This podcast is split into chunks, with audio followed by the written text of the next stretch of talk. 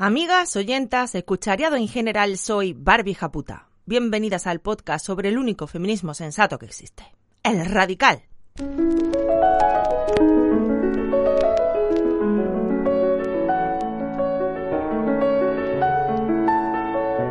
Radio Japuta, el podcast que sueña con la revolución feminista violenta.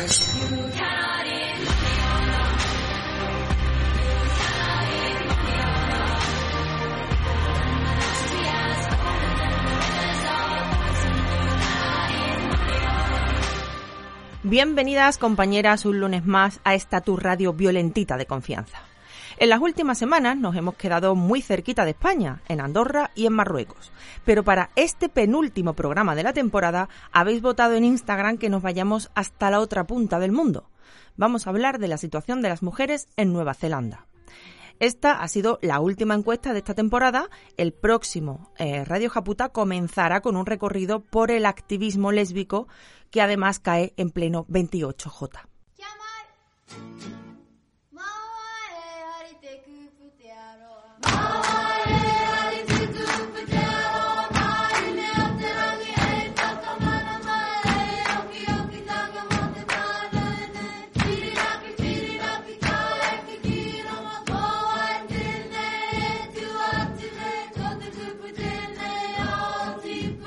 Creo que a día de hoy, cuando pensamos en Nueva Zelanda, lo primero que seguramente eh, se nos venga a la cabeza es la figura de Jacinda Ardern, primera ministra desde 2017 de la que hemos hablado en alguna ocasión. Jacinda es a día de hoy una referente a nivel mundial del progresismo y del feminismo, digamos, más institucional ha conseguido serlo a pesar de que Nueva Zelanda es un país muy poco poblado, tiene solo 5 millones de habitantes y parte de su protagonismo actual se debe en parte al carisma de la propia Yacinda.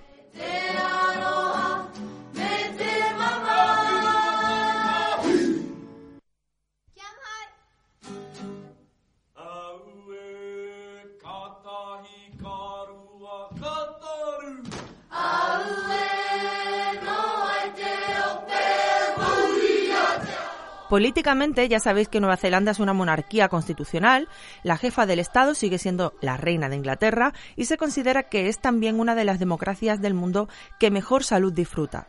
En cualquier ranking que os encontréis veréis que Nueva Zelanda siempre aparece entre los mejores países en temas como la transparencia en la gestión y es también uno de los países donde la población percibe que hay niveles más bajos de corrupción política. Vamos, que en este aspecto dan un poquito de envidia, primas.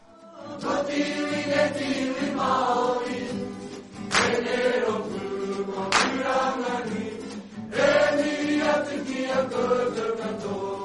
Y si hablamos de mujeres y de igualdad entre sexos, pues tenemos que decir que ha sido también un país bastante pionero, sobre todo en lo que se refiere a los derechos políticos de las mujeres. Las neozelandesas obtuvieron el derecho al voto en 1893, antes que ningún otro país del mundo, aunque si nos ponemos exquisitas, por entonces realmente Nueva Zelanda era todavía parte del Imperio Británico, pero tenía ya mucha independencia para gestionar sus asuntos internos, y el sufragio femenino es una prueba de ello.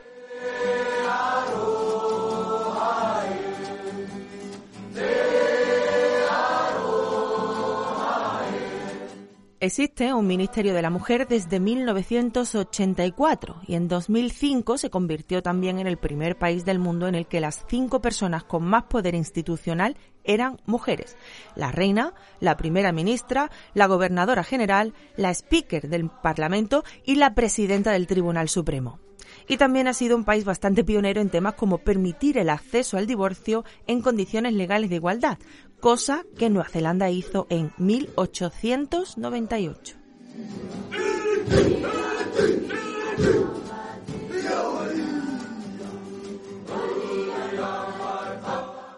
Las mujeres tienen una buena integración en el mundo del trabajo, son mayoría en todos los niveles educativos, sobre todo en el ámbito universitario, y en política prácticamente son la mitad del Parlamento, un 48.3% exactamente. Hay una primera ministra mujer y el 40% de los ministerios los encabezan mujeres. La brecha salarial está sobre el 9.5%, es decir, las mujeres cobran un 9,5% menos que los hombres de media que es un dato comparativamente más o menos bueno también. En España andamos en torno al 12%.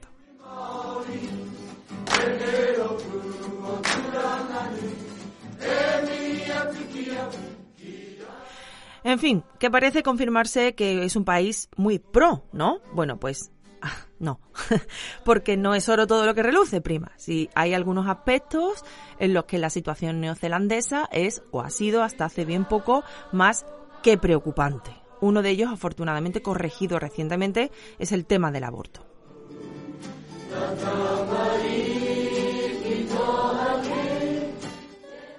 En Nueva Zelanda el aborto no se despenalizó hasta el año pasado. Es algo que llevaba precisamente Jacinda Ardern en su programa electoral y ahora ya se permite el aborto libre hasta la semana 20 de embarazo. Pero hasta 2020 el aborto seguía contemplado legalmente como un crimen penado incluso con la cárcel. Es verdad que en la práctica no se enviaba a nadie a la cárcel y que se practicaban hasta 13.000 abortos anuales usando los huecos que dejaban las excepciones legales, porque sí se permitía abortar en caso de riesgo para la salud física o mental de las madres.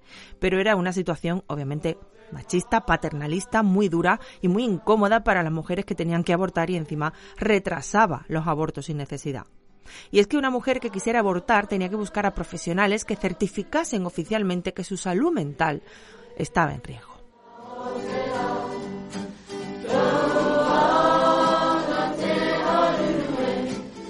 Este mismo año, Nueva Zelanda se ha convertido en el segundo país del mundo en aprobar una baja de tres días por duelo para los progenitores en el caso de abortos espontáneos. Ojo, padre y madre, sin tener en cuenta quién pasa físicamente por ese trago, una vez más, como en el caso de los permisos de maternidad y paternidad paritarios, que se saltan porque sí el hecho de que tú pares y el otro mira. Estos días de duelo, además, no se otorgan a las mujeres que abortan voluntariamente. Se te presupone estupenda de salud ¿eh? después de abortar animadísima para enfrentarte al día siguiente a tu jornada laboral. Así que para ti, cero días de baja. Esto es lo que pasa cuando se toman medidas y se legisla sin tener ni puñetera idea y sin escuchar a las que saben. Que de eso hay, como vemos, en todos los países.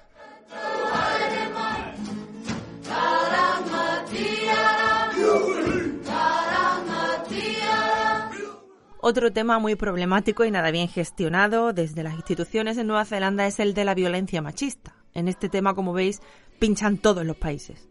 Según diferentes encuestas, entre una tercera y una cuarta parte de las mujeres adultas que viven en Nueva Zelanda han sufrido algún episodio de violencia sexual. Y más o menos el mismo porcentaje ha sufrido algún episodio de malos tratos a manos de su pareja o expareja. Hago un inciso aquí para decir que no sé si continuar poniendo estadísticas sobre violencia sexual o machista porque todas las mujeres, o la inmensísima mayoría, hemos sufrido estas violencias de una u otra forma. Y al final las estadísticas oficiales solo registran las que son conscientes de ello y además quieren decirlo en esas entrevistas. Pero bueno, seguimos.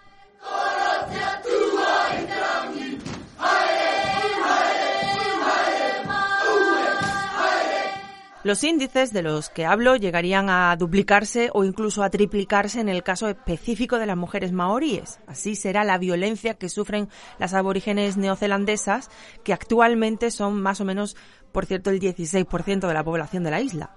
Las maoríes tienen unas condiciones socioeconómicas peores que las de la población de origen europeo, lo cual influye en los índices de violencia, menos sutil y mucho más brutal.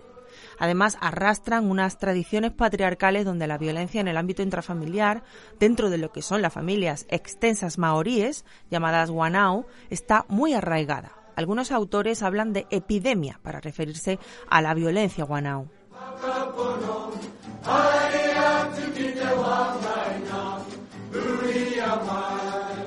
En el caso concreto de los feminicidios, vemos que Nueva Zelanda, que es un país con índices de homicidios muy bajos, tiene, sin embargo, un número de feminicidios muy alto en comparación. Esto no es la primera vez que nos lo encontramos. Recordamos que pasaba lo mismo en Japón, por ejemplo. De media, alrededor de nueve mujeres son asesinadas por sus parejas o exparejas cada año. Pero ha habido años en los que se han superado los 15 feminicidios. Y os recuerdo que hablamos de un país con 5 millones de habitantes. En España, con 47 millones de habitantes, en 2019 hubo 55 feminicidios oficiales. Y en Nueva Zelanda hubo 12, por ejemplo. Proporcionalmente es una cifra inaceptable.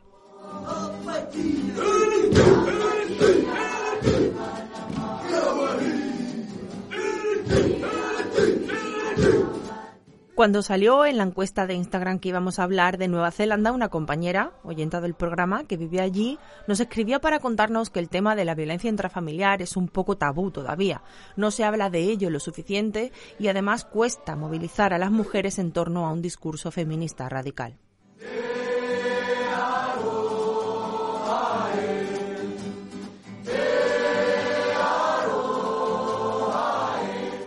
Es verdad, por otra parte, que de nuevo el gobierno de Jacinda Ardern eh, parece que se toma algo más en serio el hacer frente a la violencia machista y en 2018 aprobó dos leyes importantes en este sentido. La ley de violencia familiar y la ley de protección a las víctimas de violencia doméstica. Por cierto, una medida que sí gusta y está vigente ya desde 2015 en Nueva Zelanda es que las mujeres que tengan dudas sobre la posible peligrosidad de sus parejas pueden acudir a la policía y obtener información sobre su pasado criminal. Podían tomar nota nuestros políticos.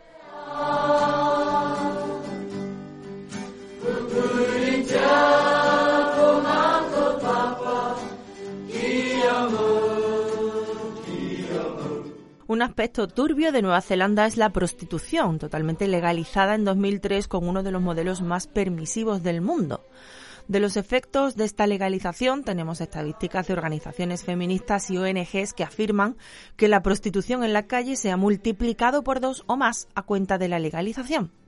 El prohibicionismo es un imperativo moral y no entendemos cómo esto es tan difícil de entender por tanta gente.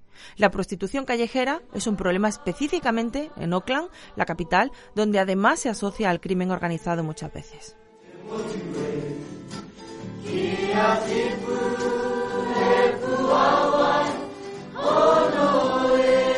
El Código Penal neozelandés sí prohíbe, gracias menos mal, que los prosenetas se lucren con la prostitución de menores de 18 años y también a los clientes por comprar eh, los cuerpos de menores de 18. Pero la realidad es que en Nueva Zelanda la prostitución de menores es un problema. Como veremos luego en la sección de psicología, una ley es papel mojado si no se activan protocolos y se trazan planes de prevención. Eso sí, el debate sobre regulación o prohibición está abierto en la sociedad neozelandesa. El regulacionismo no es algo que genere un gran consenso social y con suerte en algún momento quizás veamos que esa ley cambia.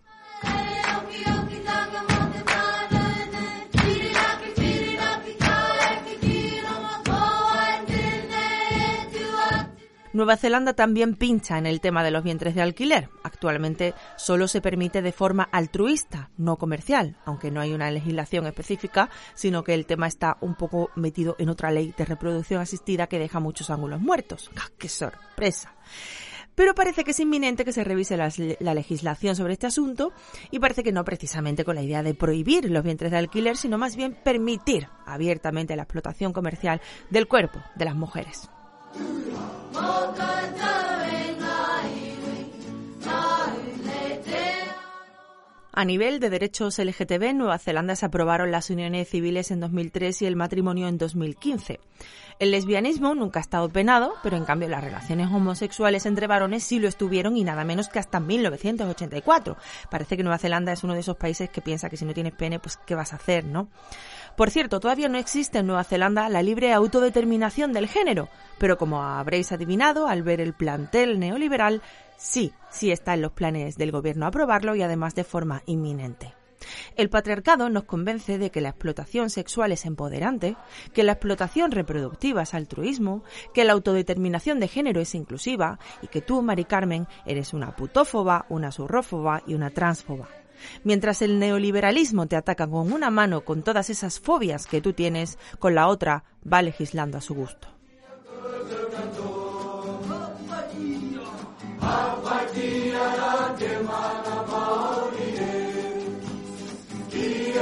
Uki na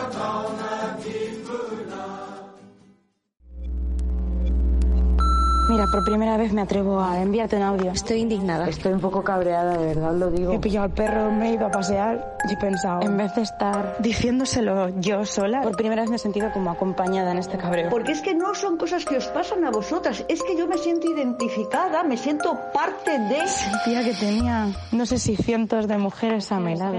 Muchas veces me salva, me da libertad. Y amo una perdida como la de antes. O mándame un WhatsApp, aunque es menos elegante, pero contáctame. Comenzamos ya con vuestros audios, pero antes quiero deciros que los dos últimos podcasts de esta temporada, es decir, este y el próximo, van a ser más largos de lo habitual, para que si queréis podáis repartiroslo a gusto si este verano no os echáis de menos.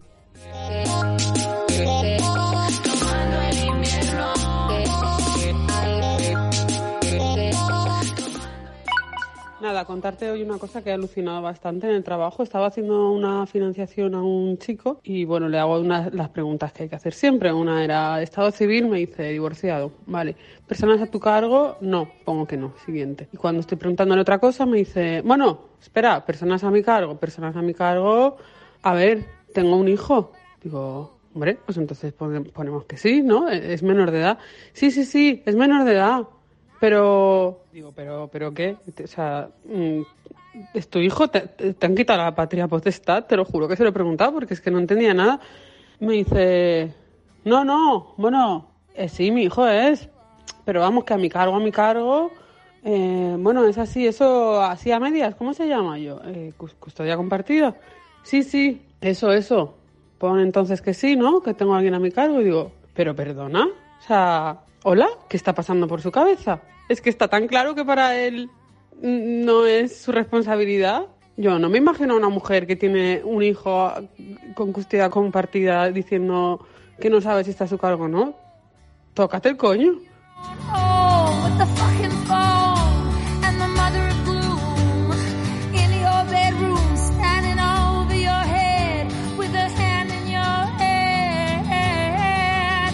Lo has dejado todo claro en 30 segundos, compañera. Una madre no le contesta a una funcionaria que no sabe si tiene responsables a su cargo o no. Es más, te digo más, una mujer no solo sabe quién tiene a su cargo, sino que sabe a quién de todas las personas que tiene a su cargo tiene que nombrar y a quiénes no en una situación así.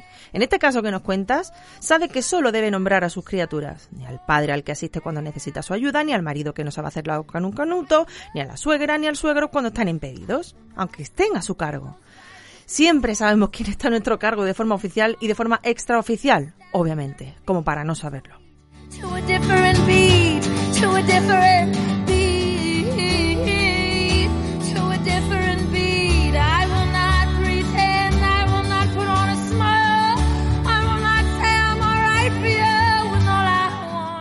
Pincho este tema de Martha Wainwright que escribió para el mierda de su padre.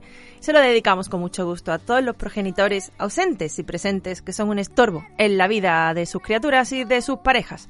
O es parejas, una penitencia con la que tienen que crecer y vivir.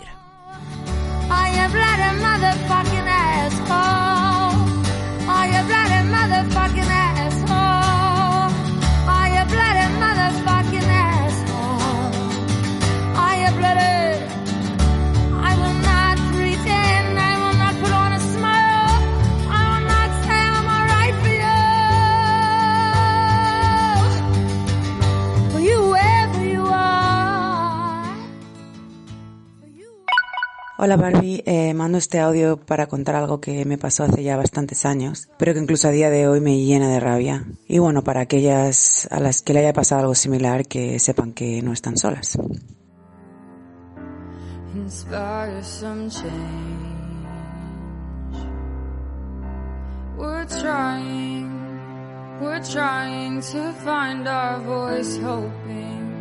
That someone will listen and hear us.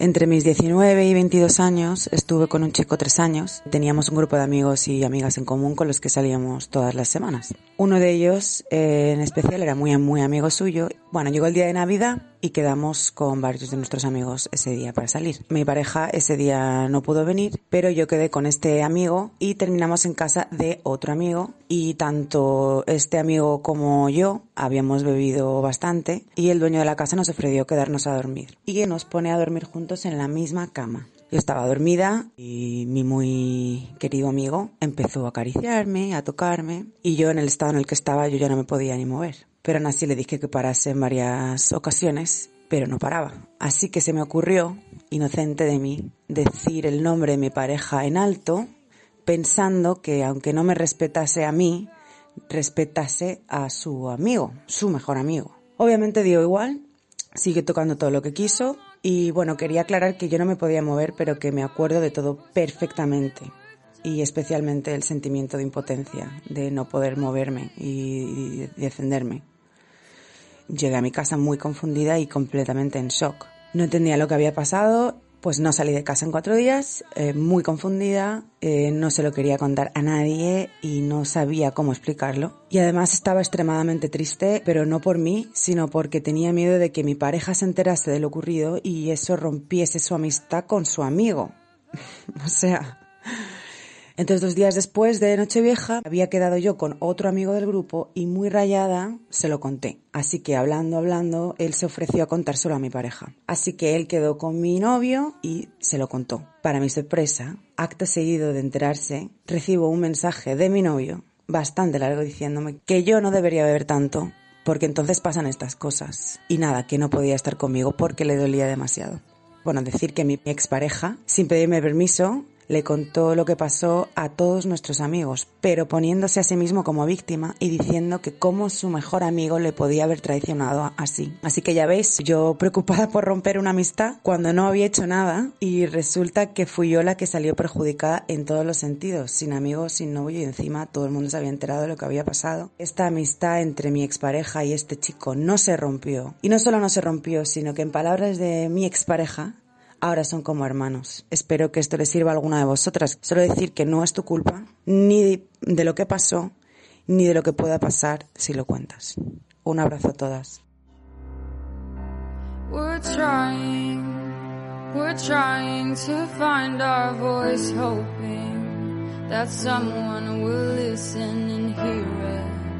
Bueno, compañera, antes de nada, siento mucho por lo que tuviste que pasar. Gracias por compartir esto con otras que puedan estar en esta situación o que la hayan vivido.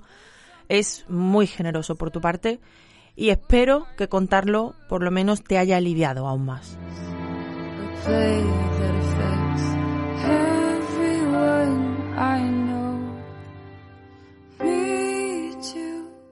La homoafectividad es uno de los pilares del patriarcado Ahora se quieren más que nunca porque han superado juntos un obstáculo que les ha puesto la vida. Ese obstáculo eras tú, compañera. El tipo este, que fue tu pareja, que menuda bala esquivaste ahí, amiga, también te digo, empatiza o empatizó más con su colega porque es hombre y se pone en la tesitura de él. Sí, imagínate, una mujer contigo en la cama, creyendo que tus ronquidos eran insinuaciones, que escuchó varias veces el para, pero eso solo significaba, insísteme un poco más, que no soy una chica fácil, pues no es de extrañar que el saco de mierda de tu ex empatizara con un violador mucho antes que con una víctima de violación, claro. Ni aunque esta fuera su novia, especialmente si su novia bebió alcohol, eso sí que es imperdonable. Te pusiste mucho.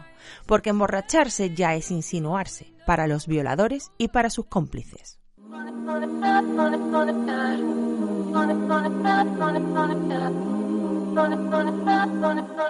quería agradecerte el programa porque me lo descargo todos los martes y mi hija y yo lo vamos escuchando camino al instituto y nos encanta. Muchas gracias por el podcast, me encanta, lo sigo, me da vida. Y nada, muchísimas gracias por este programa que es de tola, que mido 1,50 y que cuando termino de escuchar mido 2 metros 20, soy un armario de, de tres puertas. Y nada más, Barbie, darte las gracias por el programa, a ti y a todas, como siempre, os quiero un montón y a tope de power.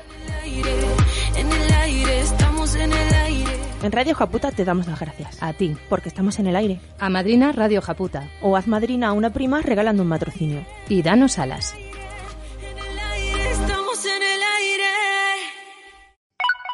Me estaba hablando un chico y salió el tema trans. Y me ha dejado de mandar mensajitos. Yo no sé si le estaba ligando conmigo o no, pero que no me gustaba ese chico, pero pensaba, mira, un amigo nuevo, parece medio listo este. Y tía, salió el tema trans y yo le dije que yo, mm, con lo de la ley trans, sintiéndolo muchísimo, era crítica, que no estaba de acuerdo con lo que decía esa ley. Y me ha dejado de mandar mensajitos, tía. Qué fuerte. Pues tan simpático y tan listo no debía ser.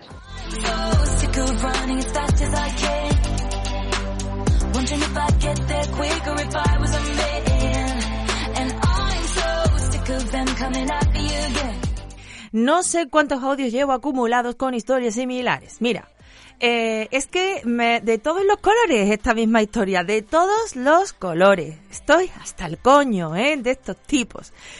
Pero de novios, de parejitas, de eh, rolletes, de amigos, ¿eh? Hay ahí afuera, amigas, un montón de aliados haciéndole el vacío a feministas radicales por ser feministas radicales. ¿Habéis visto alguna vez a tanto hombre junto volcado con los derechos de una minoría? En redes también los vemos. Van al grito de TERF, puta transfoba, etc. Están súper comprometidos con esta causa. ¿Qué cosas no? De alguna manera saben que la libre autoidentificación del género es una depuradora de la masculinidad. Cuantos más hombres de dudosa hombría se pasen al otro bando, más pura será su masculinidad.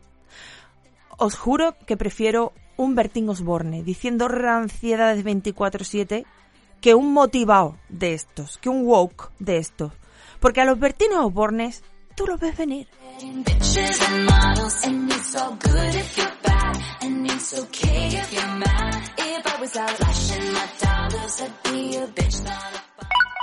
Bueno, Barbie, te mando este audio porque yo ya no puedo más con este temita. Estaba volviendo a escuchar el podcast sobre las no madres y me he cabreado un montón. Primero porque me he dado cuenta de que paso mucho tiempo, invierto mucho, mucho esfuerzo, mucho tiempo de mi vida en reflexionar sobre este tema y en intentar responder la pregunta de si quiero ser madre o no quiero ser madre. Porque mm, es que no lo sé y es un tema que me abruma. O sea, realmente me abruma, me agobia, mm, me siento perdida, me he cabreado también porque he escuchado a una compañera decir que a ella la habían llamado egoísta por no querer eh, darle hijos a su pareja y a otra compañera decir que habían dicho lo mismo, que era muy egoísta por no querer darle nietos a sus padres.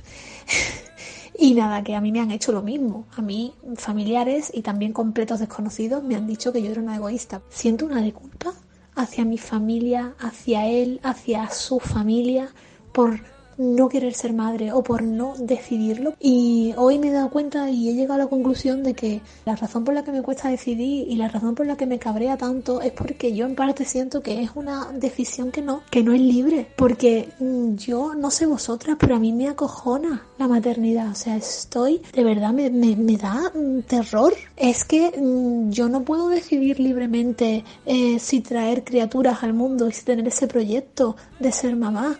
Eso no lo puedo decidir, tengo que decidir acarrear con la violencia obstétrica, con la posibilidad ¿no? de enfrentarme a eso, de la culpa de las madres, de tener que sacrificar mi vida por, por otra persona, porque eso es lo que se espera de las madres. Y yo siento que cuando pienso en la maternidad es que muchas veces cuando digo, mira, no, es que no quiero, es una cuestión defensiva, de defenderme hacia todas esas agresiones. Y eso sí que es egoísta, que nos pongan toda esa presión hacia un camino marcado por narices que conlleve todo ese tipo de agresiones y todo ese tipo de implicaciones que, que son solamente nuestras, porque no es lo mismo ser madre que ser padre.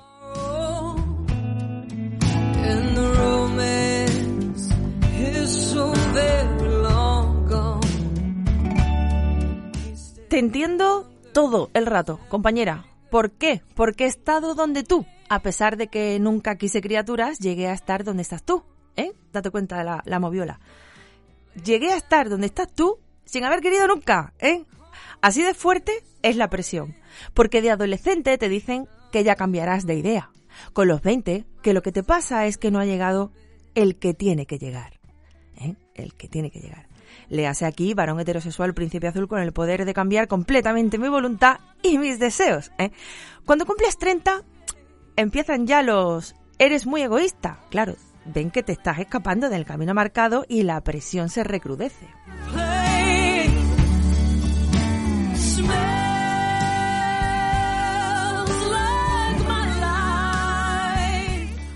Incluso llegué a creer que mi negativa permanente se debía a, mi egoísmo, a eso, a eso, justamente, a que estaba incompleta. Claro, me faltaba el novio que me hiciera volar con solo mirarme. ¿eh? Hay un montón de tíos así, ¿verdad? Que, que te hacen volar con solo mirarte. Pero luego llegó el famoso novio ideal, ¿vale? Con el que tengo una relación plena de amor, de cachondeo, de risa y de respeto. Un tipo de verdad que, que te cagas. Maravilloso. Y ahí me agarró la culpa. ¿De verdad iba a dejar yo a esta persona, a este person, sin criaturas? Es más, iba a dejar a las posibles, el, el, bucle, iba a dejar a las posibles criaturas sin disfrutar de un padre así. Yo me hice el cacao completo. ¿No estaba siendo sumamente egoísta con esa decisión que tenía tomada desde chica? Por suerte, mi pareja no participó de esa presión, muy al contrario, ni él ni yo queremos cambiar la vida que tenemos bajo ningún concepto. Así que, compañera, si tu pareja no te da la brasa con eso, te puedes escapar más fácil, solo decirte que esa sensación y esos pensamientos recurrentes se acaban. Si tú estás creyendo que te vas a quedar así para siempre si decides no ser madre con ese run run, que sepas que no es verdad. En un momento dado el tema se va tal y como vino y no te ocupa ni un momento de tu tiempo. Seguro que esto ya te lo han dicho otras mujeres que no son madres, pero yo te lo vuelvo a decir. Así que a todas tus preguntas, súmale otra. ¿Qué decisión tomaría yo si supiera que este tema va a desaparecer tarde o temprano?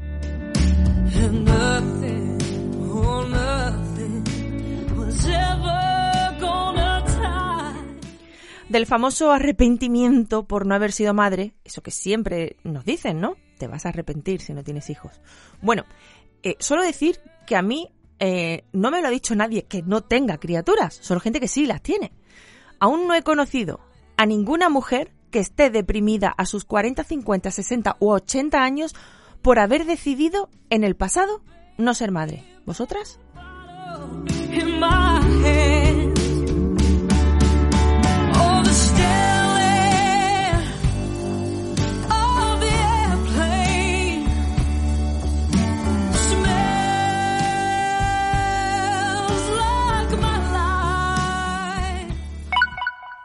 Barbie. Bueno, lo primero de todo quería darte las gracias por este programa Creo que para muchas de nosotras es el bastión del feminismo radical en España y un refugio teniendo en cuenta cuantísima violencia se sigue reproduciendo contra las feministas radicales.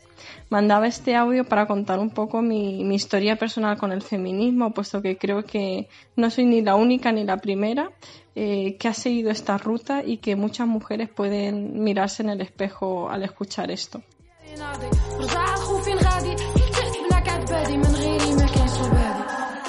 Yo empecé leyendo sobre feminismo en mi adolescencia principalmente con autoras árabes como Nawal Saadawi y como Wasila Tamzali y luego fui incluyendo pues eh, otras feministas que criticaban eh, patriarcados de coerción y luego lo que ocurrió fueron dos cosas. En primer lugar entré en la universidad y ahí empezó lo que yo llamo una coerización por inercia, porque yo de repente me vi totalmente rodeada por una serie de opiniones que, bueno, er-, eran mayoritarias. Yo ni siquiera reflexionaba sobre si estaba de acuerdo o no con eso, sino que compré, compré el discurso y además lo compré en paquete, ¿no? Y fue hace aproximadamente, bueno, más de un año y medio ya cuando un amigo me preguntó cuál era mi opinión sobre lo que estaba pasando con la ley trans, que yo no tenía absolutamente ni idea, vivía desconectada, lo cual creo que también habla mucho de cómo se intenta intentan pasar algunas leyes por debajo de la mesa sin que se entere buena parte de la población y me puse a leer noticias en los medios de comunicación, pero a mí me parecía todo que estaba demasiado sesgado, así que decidí irme a la fuente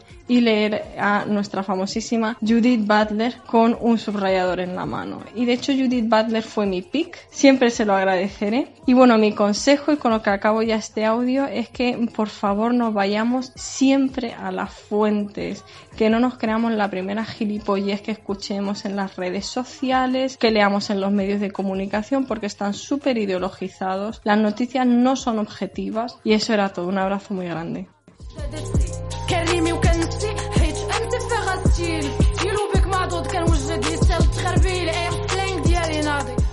A la recomendación de la compañera de leer directamente de las fuentes, eh, ella ha dicho eh, Judith Butler, y yo sumo otro autor, Paul B. Preciado. Diría que es el máximo referente de la teoría queer en España. Bien, en, Texto Yonki, uno de sus libros más aclamados, escrito cuando aún se llamaba Beatriz Preciado, dice lo siguiente. Desde niña poseo una polla fantasmática, de obrero. Reacciono a casi cualquier culo que se mueve. Me da lo mismo que sean culos de niña o de mamá, de burguesa o de paisana, de marica, de monja, de lesbiana o de zorra. La respuesta es inmediata en mi sexo cerebral. Todas las chicas, las más guapas, las más heterosexuales, esas que esperan un príncipe azul naturalmente testosteronado, están en realidad destinadas, aun sin saberlo, a volverse perras penetradas por mis dildos.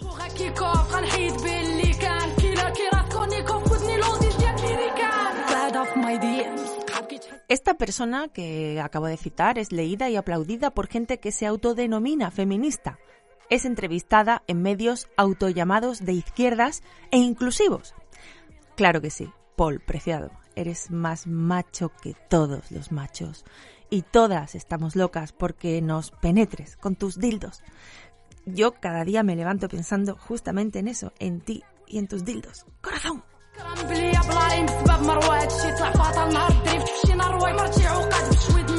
Para quitarnos el asco vivo, hemos pinchado a Hatek, rapera marroquí que pelea cada día por mantenerse en el rap, completamente copado por hombres en Marruecos, bueno, en todos sitios. En este tema, Kikoff nos habla sobre el machismo en su país, como ella misma nos dice, muchas cosas no van bien porque las mujeres vivimos en un país de pollas.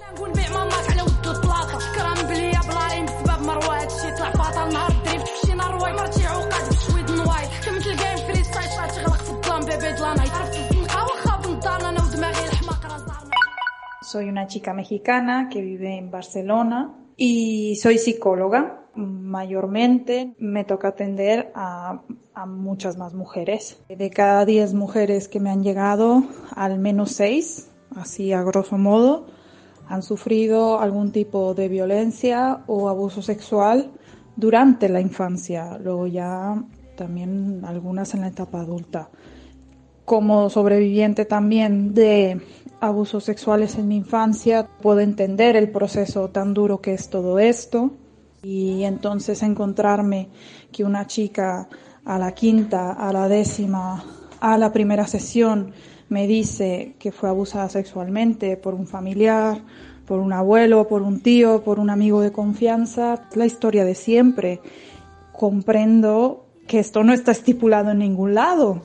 Esto se vive a puerta cerrada quería deciros que si tu prima estás pasando por esto o no importa en el momento del proceso en el que estés, que no estás sola, que lo hables, para empezar en lugares en donde sepas que vas a ser escuchada, que vas a ser acogida y que te van a creer. Y nada, me siento me siento muy afortunada de poder acompañar a mis pacientes en esto, de poderme acompañar a mí misma en mi propio proceso. Seguimos adelante, la lucha sigue.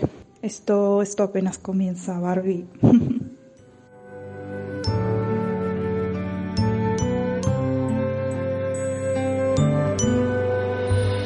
si no alcanzan las palabras para lo que hay que contar, inventemos otro idioma te voy a escuchar. Gracias compañera por compartirlo con todas. Las estadísticas, como dices, no recogen la realidad cuando hablamos de violencia machista. Solo muestran la punta del iceberg. Siempre se usa este símil del iceberg, pero no hay nada más gráfico para entender realmente la magnitud de este y de cualquier otro tipo de violencia machista. Hay secretos chiquititos que te invitan a jugar y hay secretos tan enormes que te vienen a asustar. Esta canción que escuchamos está compuesta por Ruth Illar, integrante del grupo Canticuénticos, y enseña a la infancia a no guardar aquellos secretos que hacen mal. Os dejaré un enlace de este grupo argentino para que le echéis un ojo porque es muy útil para trabajar sus temas con las criaturas. No se tienen que guardar los secretos que hacen mal. No se tienen que guardar los secretos.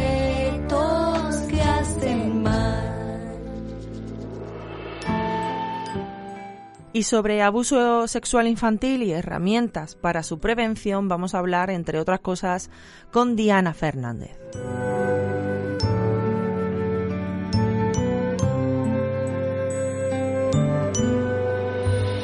Si no alcanzan las palabras para lo que hay que contar, inventemos otro idioma.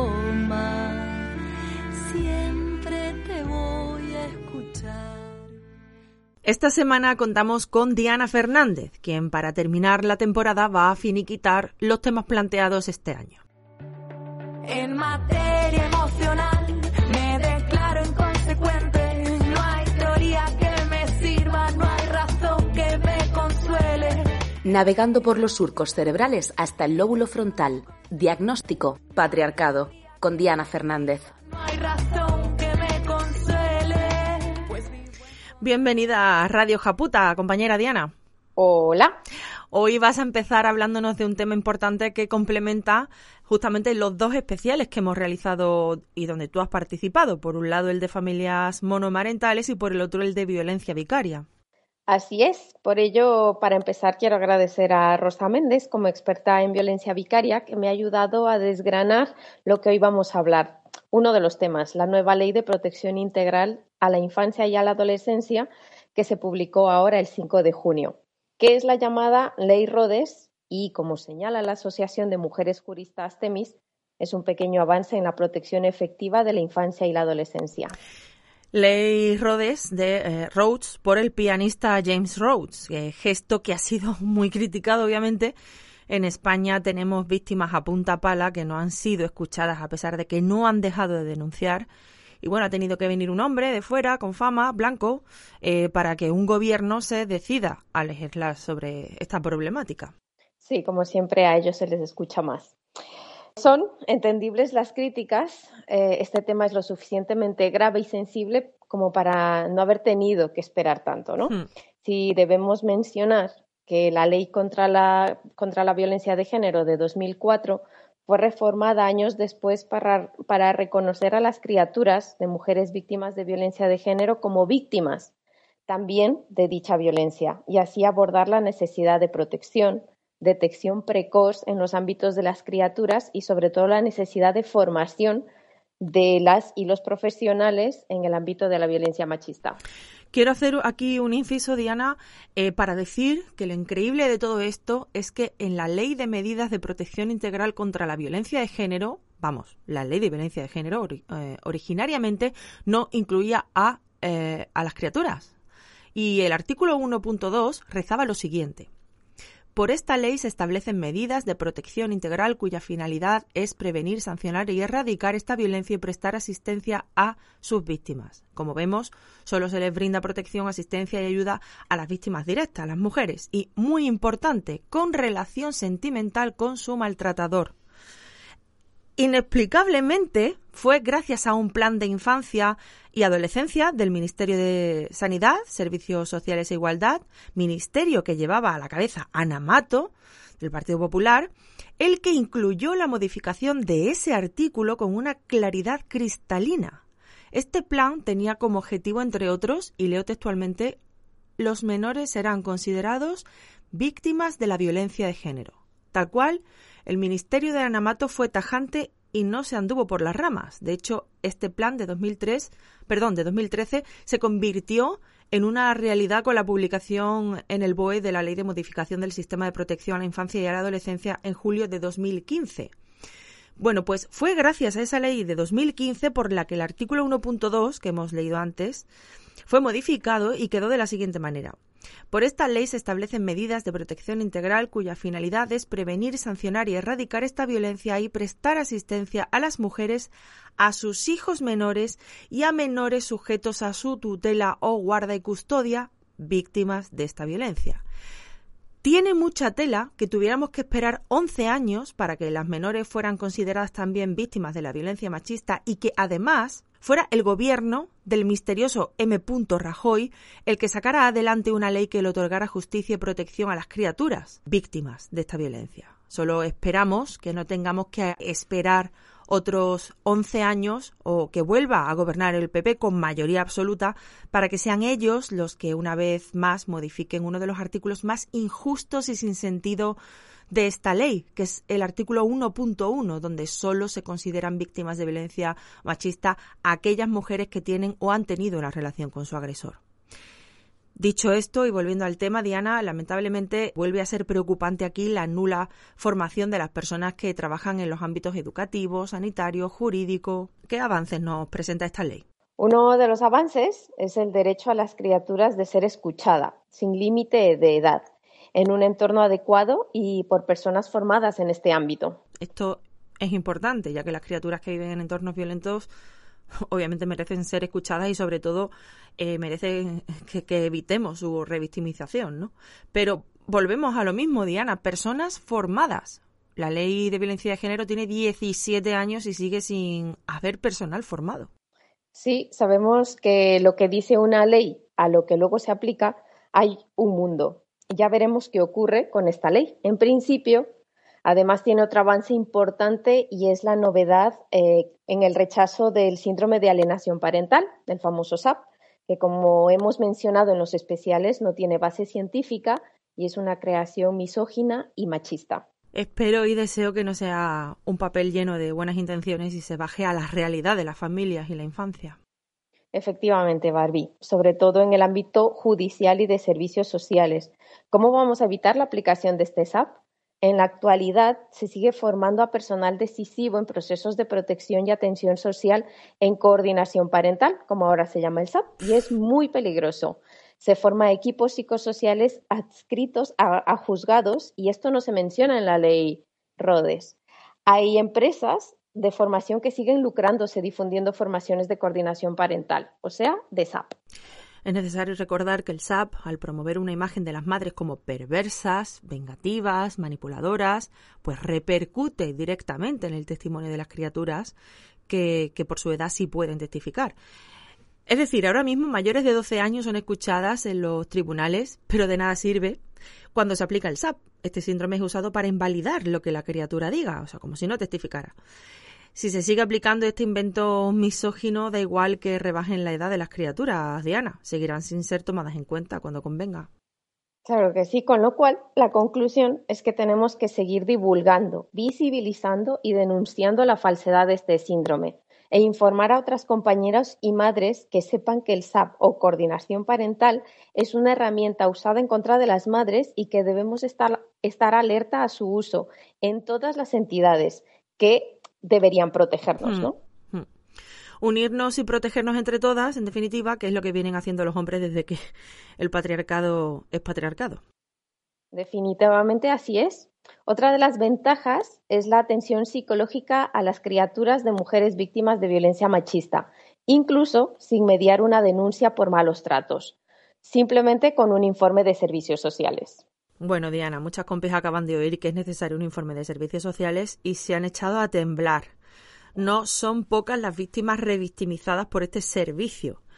Es que el problema es el mismo, personal no siempre formado ni sensibilizado con la violencia machista. No sé por qué tienen que mediar las instituciones para que una madre pueda llevar a una criatura a una consulta de psicología. ¿Necesitan mediar acaso? ¿Necesitan que nadie medie para llevarlo al pediatra? Pero no sé, bueno, es que antes de esta ley lo que era necesario era la firme consentimiento del maltratador, o sea que. Así es, y sobre todo lo que hablábamos en el programa anterior, que muchas de las personas que trabajan en servicios sociales se lavan las manos, ¿no? Cabe decir además que debería ser obligatorio y gratuito para todas las criaturas que sufren violencia, porque recordando el último especial, las criaturas sufren mucha inestabilidad emocional, lo que puede provocar un sinfín de trastornos conductuales, motores, emocionales, psicológicos e incluso en algunos casos ser necesaria la intervención psiquiátrica. Si os lo perdisteis, este especial está en la web. Es duro, ojo. Otra novedad es la obligatoriedad de la práctica de prueba preconstituida, es decir, que la víctima realice una sola narración de los hechos ante el juzgado de instrucción, hasta los 14 años para evitar la revictimización de la niñez al tener que declarar en numerosas ocasiones.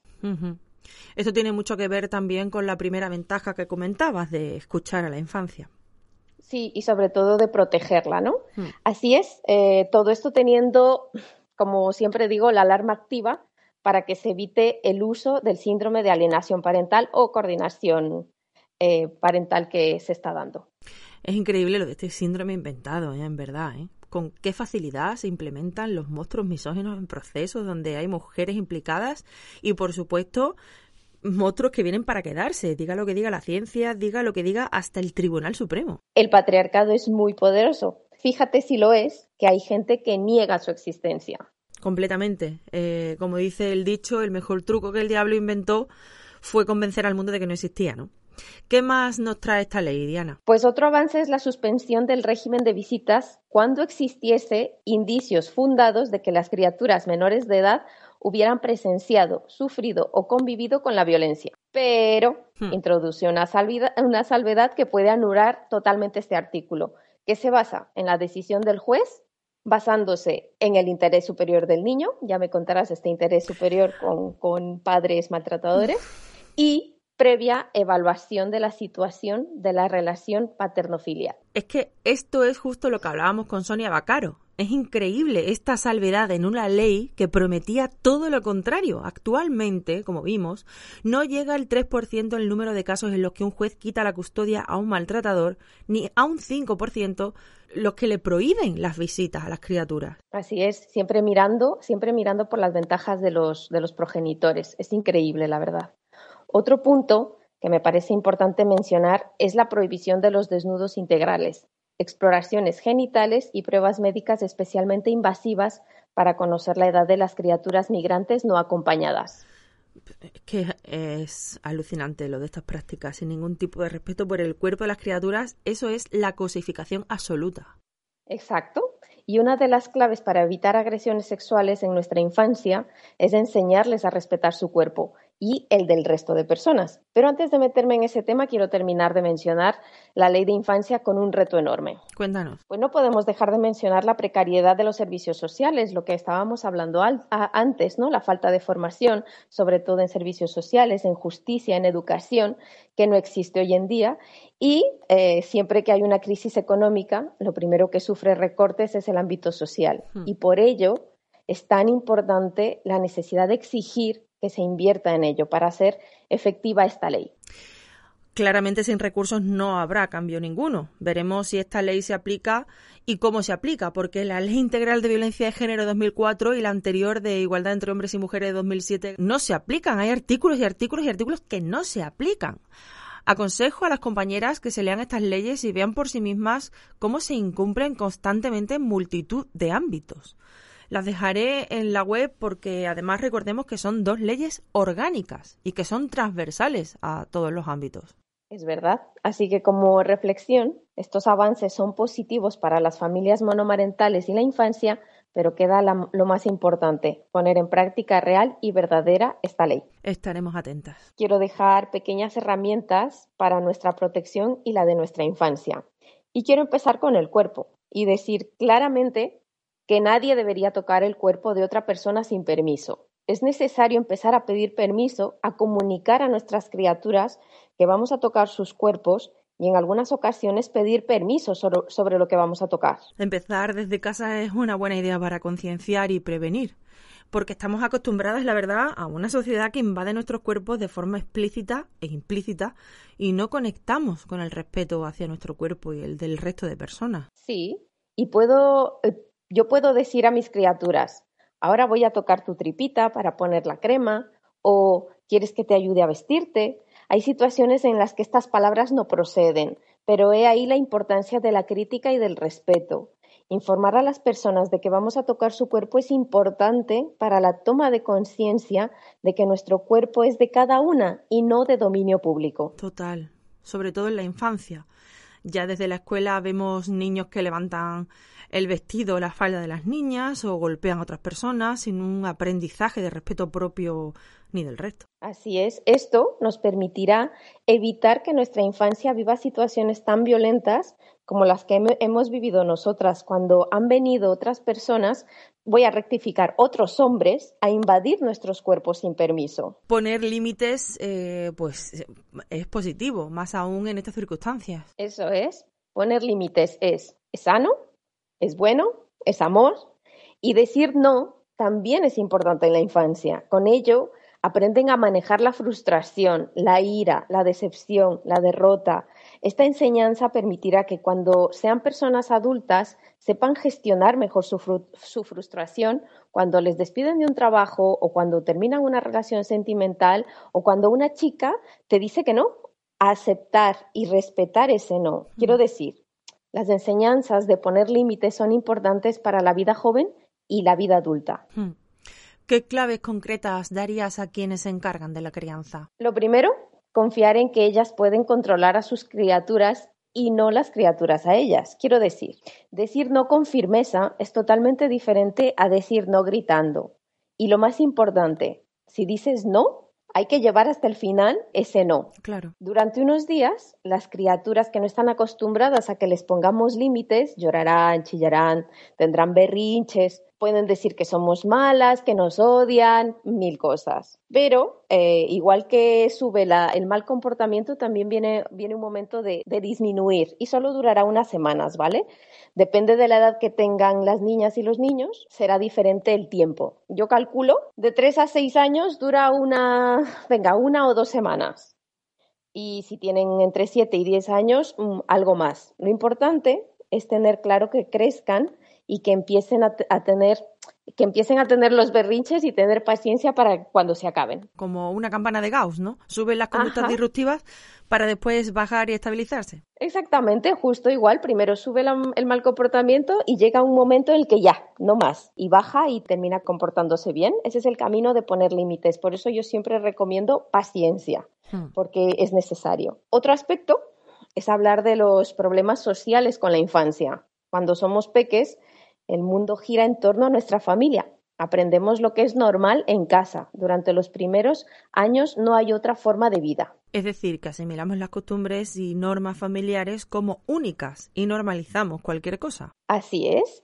Esto me recuerda a la serie documental que recomendaste de Allen versus Farrow, donde la hija de Mia Farrow describe perfectamente que para ella era normal chupar el dedo de su padre, Woody Allen, incluso que le dijera cómo tenía que hacerlo.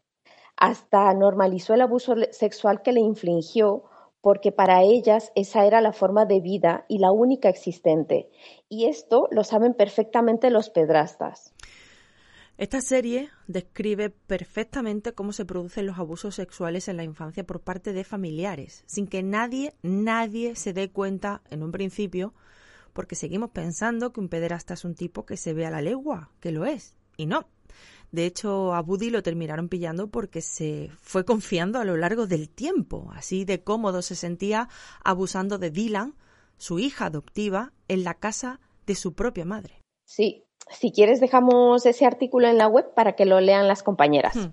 Es un documental muy ilustrativo. Es muy importante hablar con nuestras hijas e hijos de lo que no es normal. Quiero decir, los pederastas, o sea, es, que es un poco asqueroso, ¿vale? Pero de verdad, esto es pura verdad. Sí. Los pedrastas dicen, vamos a jugar a las cosquillitas, o estos son mimitos, o esto es un secreto entre tú y yo porque te quiero, y si mamá se entera, dejaré de, dejará ella de quererte, y esto, y esto le hará que se enfade, eres especial para papá, hmm. frases muy turbias que hay que hablar con las criaturas y si alguien en casa o fuera de ella lo dicen, que nos lo cuenten. Es muy importante. Decirles además que les vamos a creer. Claro. Eh, decirle las frases, eh, las frases tipo eh, y que si las escuchan, que nos lo digan, ¿no? Y mantener la calma cuando nuestras criaturas hablen con nosotras.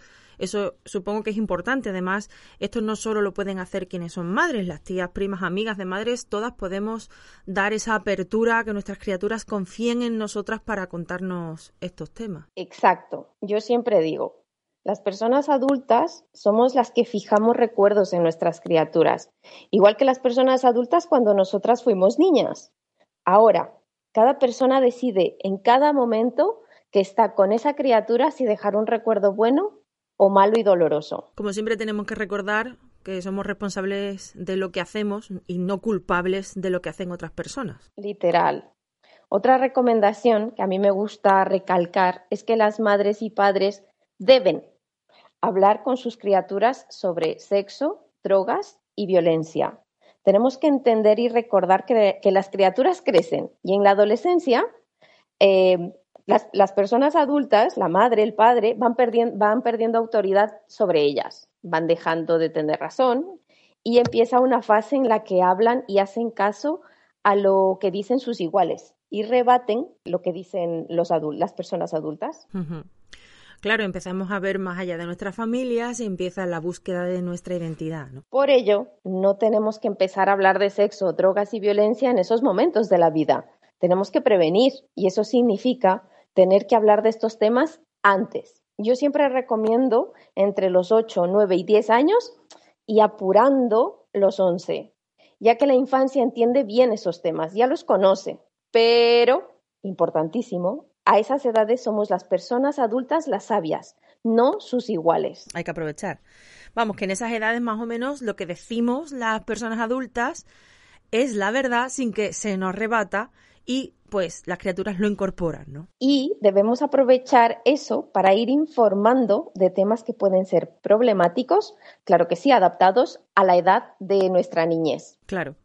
Recordamos que el consumo de drogas, por ejemplo, es muy alto en España y de media empiezan a los 14 años con alcohol, tabaco, cannabis e hipnosedantes. A los 15 se inician con la cocaína, según el informe 2020 de alcohol, tabaco y drogas ilegales en España del Ministerio de Sanidad. Y en muchas ocasiones, Barbie, es anterior a esas edades. Por ello, hay que explicitar que es muy difícil salir de las adicciones, que la rehabilitación es muy dura.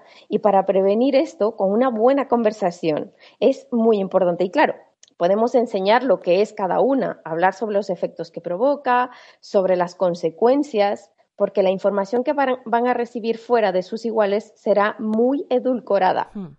También podemos resolver dudas si las tienen. Es importante que dejemos de mitificar o llevar a temas tabú eh, estos temas que nos hacen daño y son muy serios.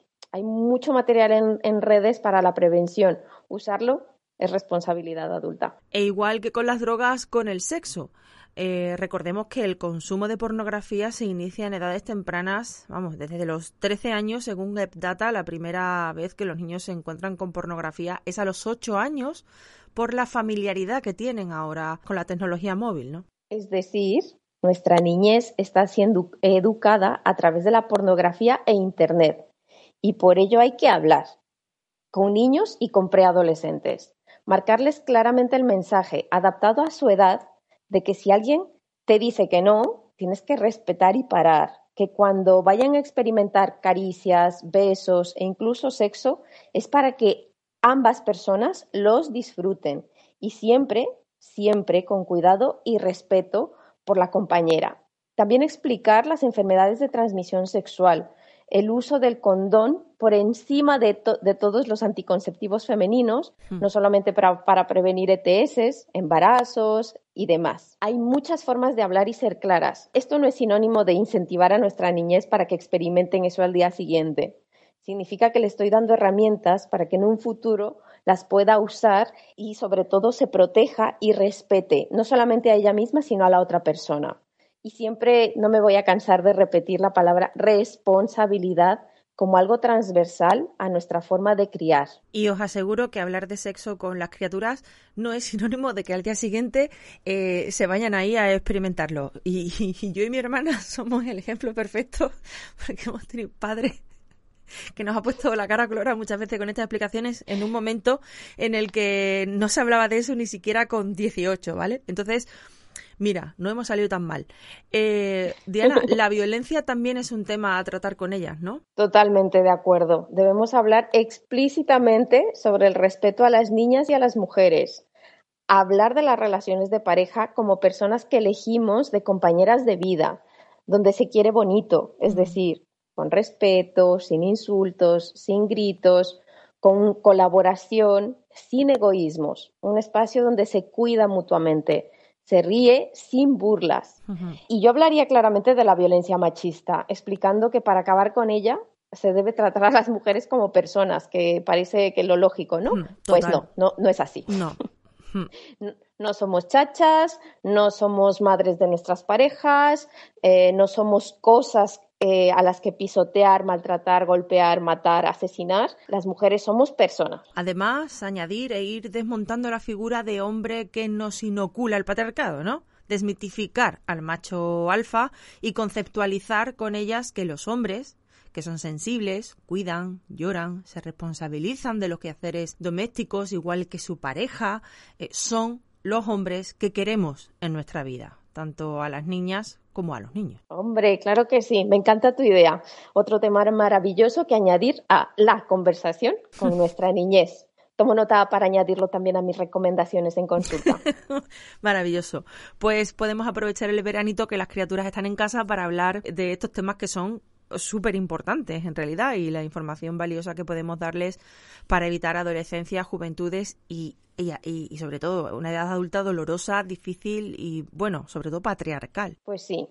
Eh, si hay hermanos y hermanas más pequeñines, pueden escuchar. Eh, podríamos ir aprovechando lanzando información importante. E insisto, si hay alguna información que no sabéis o dudas de las criaturas que no sabéis resolver, se puede investigar. Siempre en fuentes fiables. Pues tremenda tarea le han mandado a las oyentas para este verano. ¿eh?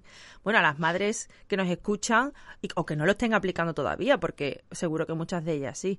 Eh, ¿Quieres añadir algo más, Diana? Sí, y antes de terminar el anterior, me gustaría recalcar lo de las edades, porque creemos que nuestra niñez es muy pequeñita, con 8, 9, 10 años, y realmente es una edad perfecta para hablar de estos temas tan, tan importantes, ¿vale? Además, quiero añadir a los problemas que antes he mencionado las adicciones, las adicciones a las tecnologías que tiene nuestra infancia y adolescencia y la falta de control de impulsos que ello significa. Estamos hablando de niñas, niños y adolescentes que se pasan, ojo, ¿eh? entre cuatro y ocho horas al día jugando en red o viendo jugar. Esto es muy serio. Jugando a cosas como el Minecraft, eh, es decir, viendo y normalizando violencia y escuchando y adquiriendo vocabulario bastante agresivo, ¿no? Y sin filtro. Y el tema vídeos de YouTube, eso da para un especial, ¿eh? De verdad, la cantidad ingente de vídeos que ven reproducidos, que este es el problema, reproducidos automáticamente según el algoritmo de YouTube, que no es precisamente sano. Ahí falla la supervisión adulta, la puesta de límites en este tema es importantísimo porque, como dice Miriam Miecian, la violencia es un valor en la construcción de la mística de la masculinidad.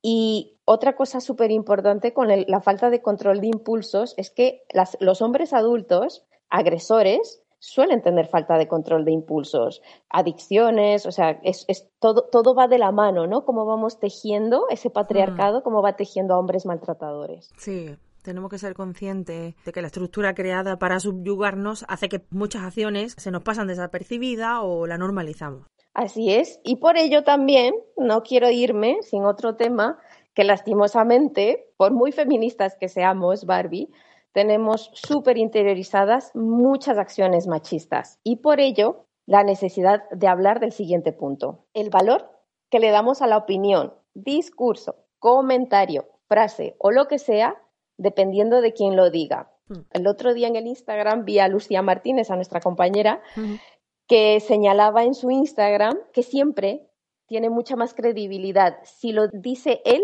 que si lo digo yo. Eso es lo que decía ella.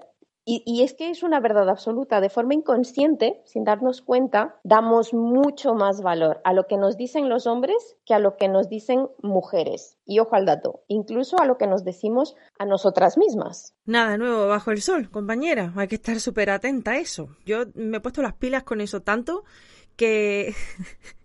que cuando me habla un señor pienso que me está mintiendo. Creo que he pasado al otro, al otro extremo. Continúa, por favor. Claro, yo, yo, yo, hago lo contrario, intento no escuchar, que también me pierdo ahí información. Yo digo, sí, claro, él que va a decir según nombre. Exacto. El punto de hablar de ello es tomar conciencia de, de este sesgo totalmente inconsciente e implementado en nosotras desde el día que nacemos. Sí, y se puede quitar, ¿eh? Se puede quitar. Totalmente de acuerdo, porque lo primero, visibilizarlo y con ello minimizaremos todo lo posible e incluso terminaremos eliminando eh, ese, ese supravalor que le damos a lo que nos dice un hombre. No es una tarea sencilla, pero se puede, como digo yo, eh, ponernos modo olfateador a estar más receptivas a tomar conciencia de cómo nos afecta lo que nos dice un hombre y la diferencia de cómo nos afecta lo que nos dice una mujer, Hmm. tanto para positivo como para negativo. Esto es tan importante porque al final son hombres los que ejercen violencia sobre nosotras. Y si encima su palabra tiene más autoridad porque le damos más autoridad, pues normalizamos sus discursos hechos desde el privilegio. Exacto. Con, con esta clave podemos ser capaces de rebatir lo que ese hombre me está diciendo. Puedo ser capaz de dejar de mirar desde la inferioridad en donde me colocan para mirarnos desde la horizontalidad. Incluso puede ser una protección en ciertas ocasiones cuando los machitos nos quieren sumisas. Y me gustaría despedirme contando, contando que para mí algo muy importante que es la autoestima es como un huerto, ¿vale? Un huerto donde tenemos varios arbolitos a los que cuidar, podar, alimentar, regar. Para mí, la autoestima está formada por seis arbolitos, ¿vale? El amor propio, el respeto, la confianza, la seguridad, la ambición o el éxito y creer en mí misma. Seis pedazos de árboles. Tú tienes un huerto, compañera. Eh, ¿Esto se puede personalizar? O sea, ¿puedo, puedo, o, esos son los que hay? No, no, exactamente. Ese huerto, muchas de nosotras eh, lo podemos, yo siempre digo el huerto de, el huerto de Barbie, el huerto de Diana, que ya puede tener, que puede tener mucho más árboles, ¿no? Individualmente el mío también tiene una conexión con la naturaleza, un huertito natural. Pero, por ejemplo, una pregunta. ¿El árbol de la ambición y el éxito, ese árbol tiene que estar? Sí, Porque yo creo que tiene que estar ahí. Y si no lo tienes que pasar. El mío está podrido. el mío es que a lo mejor no ha nacido, está la semilla, pero se ha, se ha secado. ¿Hay que tener ambición o ganas de tener éxito? Pregunta en serio. Sí, totalmente, pero ya no solamente porque nos merecemos tener éxito. El éxito cada uno como, como, como conciba el éxito, ¿vale? Pero la vale, que ambición, es muy importante. Vale, pero que la ambición no, es que siempre, esto es siempre la- lo tenemos unido a la ambición laboral, del, pero puede ser ambición en otros sentidos, claro, ambición de querer estar mejor, de ambición de, ¿no? Exactamente, Ah, vale, exactamente. vale, perfecto. Es que durante muchos años, ¿sabes qué pasa con la ambición y el éxito? Que son palabras prohibidas para nosotras. Si tú preguntas completamente a cualquier... y, y, y al terreno de, de, de, de lo super, de, vamos, laboral, pero no en plan camarero, no. Laboral en plan ejecutivo súper, sí, sí. ese- eh, así lo había entendido. Fíjate, fíjate si estoy contaminada, qué asco. Tú, tú, tú piensas tú piensa que nosotras, eh, además como está el patriarcado metido, que de puertas para adentro, o sea, en casa tú puedes tener el éxito que quieras, ser, ser buena madre, ser buena cuidadora, y te prohíben el éxito de puertas para afuera, que es ser visible, que es ser experta en algo. Esto tiene mucho que ver con el síndrome de la impostora, ¿no? O sea, yo los, los, los veo mucho de la mano porque mientras menos ambición tenemos, más síndrome de la impostora también nos, nos, se nos contagia. Entonces, tiene mucho que ver patriarcalmente con que a nosotras se nos ha prohibido la ambición desde el éxito de puertas para afuera. Sí. Voy a aplicarme esto de mirarme el huerto.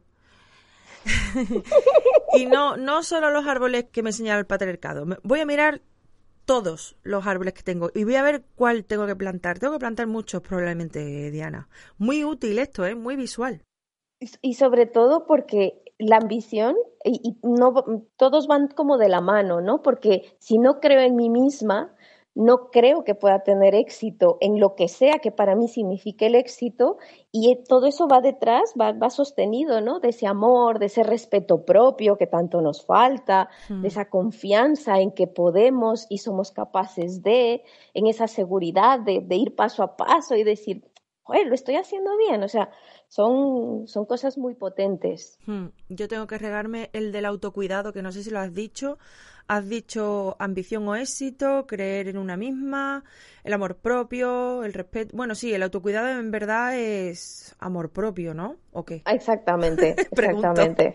Sí, sí, sí, pero bueno, que para mí la autoestima es eso, ¿eh? Es verdad que eh, yo doy como mi versión de la autoestima, pero al siempre de la mano está el autocuidado y están, están más cositas, ¿no? Pero para mí eso es, eso es como básico, lo número uno para, para estar bien. Ya, total. Además, después de un año de pandemia, que hemos sido la que hemos llevado la carga mental, el cansancio crónico. Exactamente. Imagínate todas las mujeres que se han comido literalmente la educación en casa solas. Ya está bien, ¿no? Creemos, creo que merecemos alimentar y regar ese, ese huerto que es nuestro y que nos lo merecemos. Creo que debemos cada una y entre todas darnos un aplauso gigante por seguir vivas y luchando después de todo lo que ha pasado en los últimos meses. Así que hay que coger cada una nuestro huertito, añadir más arbolitos si veis que falta alguno y mimarnos un poquito, ¿no? El autocuidado y creer en que merecemos la buena vida es lo más bonito que podemos hacer para nosotras y por las que vienen. Qué bonito. Hmm. Un huerto, un huerto propio, se podría llamar esta sección, un huerto, un huerto propio. Las palabras que nunca decimos, compañeras, merecemos estar bien y creemos en nosotras mismas. Madre mía, es que yo creo que es la primera vez que lo digo. Merezco estar bien y creo en mí misma. Eso no lo he dicho yo en la vida. Claro, es que nos han enseñado a que no digamos esas palabras. Por eso es tan importante visibilizarlas. Sobre todo, y, y digo esto porque, Barbie, ser feminista radical no es nada fácil. No. Llevo, un...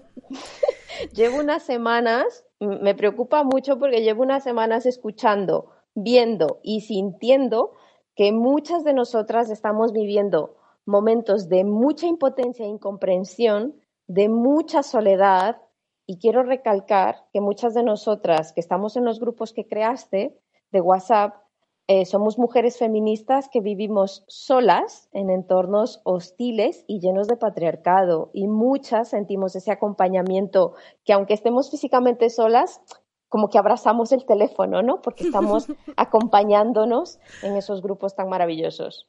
Ya estabais, estábamos buscándonos en realidad. Solo faltaba que alguien que, que os conociera muchas dijera, venga, que nos organizamos. gracias, gracias. es necesario sentir que estamos acompañadas, insisto, sobre todo como mujeres, como feministas radicales en los tiempos que nos corren y creer que merecemos estar bien es imperativo en nuestra filosofía de vida. Como dice una de mis compañeras, eso es una verdad feminista. Pues Diana, menuda sección acá, me ha encantado. Vaya, vaya sección te has marcado. Te despedimos con ella hasta la quinta temporada, compañera. Muchísimas gracias a todas. Os mando un abrazo enorme, pasarlo súper bien y practicar estas pequeñitas cosas que, de las que hoy hemos hablado, que no hay cosa más bonita que visibilizar nuestras fortalezas para destruir el patriarcado. Qué grande eres. Un beso, compañera. Besitos. Chao.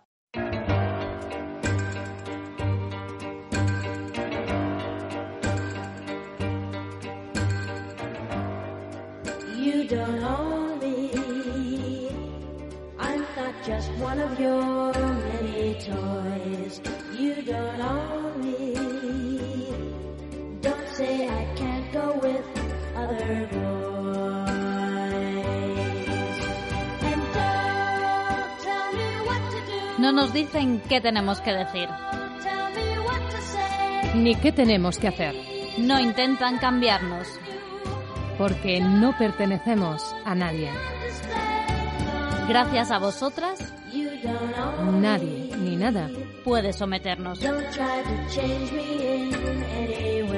Amadrina este podcast. Financia con lo que puedas. Entra en radiojaputa.com, Y síguenos cada lunes a las ocho y media. en iVoox, Spotify o iTunes.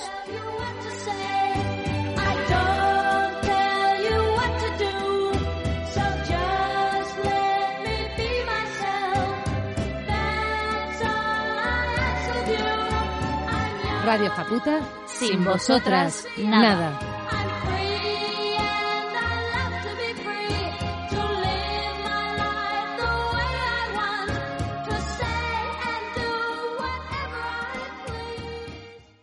Ansiedad de golpe, porrazo en el pecho. Vivir, ser feliz, perder algo de peso. Hola, buenos días compañeras.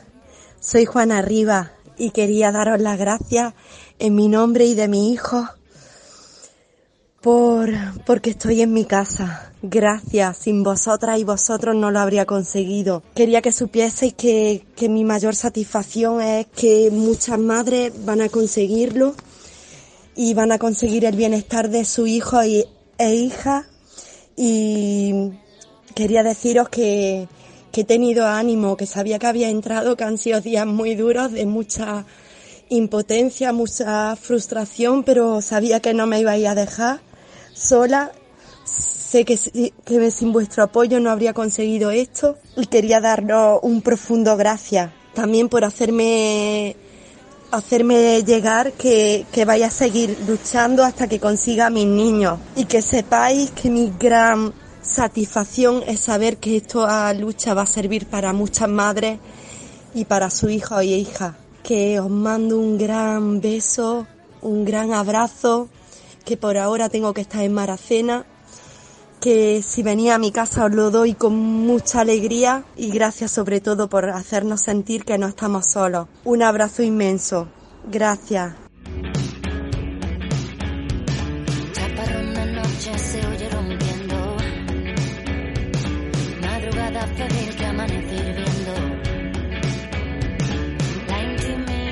Así respondía Juana Rivas a través de los medios a la compañía y fuerza que ha recibido por parte del feminismo de este país. Nos ha sentido a su lado, nos ha visto en redes, en las manifestaciones. Nuestro activismo le ha estado sirviendo para sobrellevar este infierno.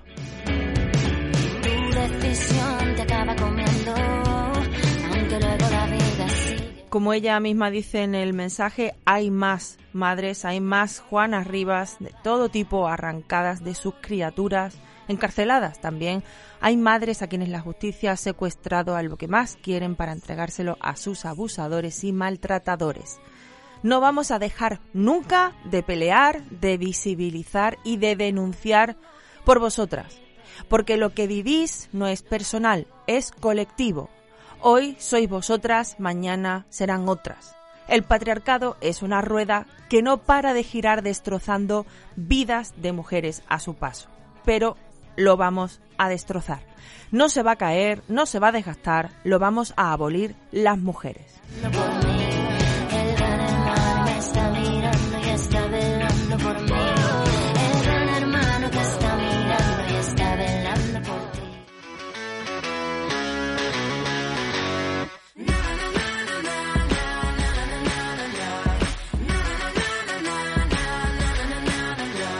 Hola Barbie, agradeceros la energía que me metéis, me llenáis el corazón, me hacéis la sonrisa mucho más grande y iba conduciendo pero me sentía que no iba sola, sino que iba con todas vosotras. Por fin me he hecho patrocinadora de Radio Japuta y estoy muy feliz. Me habéis hecho reír muchísimo. Que me dais la vida. Muchísimas gracias por todo el trabajo que estás haciendo y decirte que en muchos aspectos y en muchos momentos de mi vida este programa ha sido una especie de salvavidas. Te descubrí hace una semana y media y no puedo parar.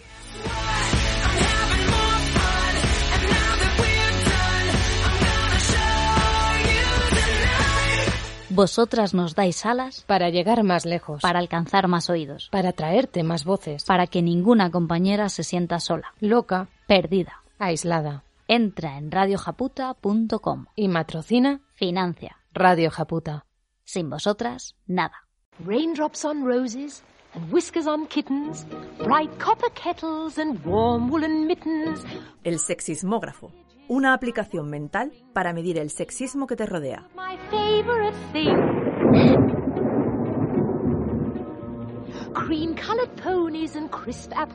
Bienvenida a Radio Japuta, Laura, ¿cómo estás?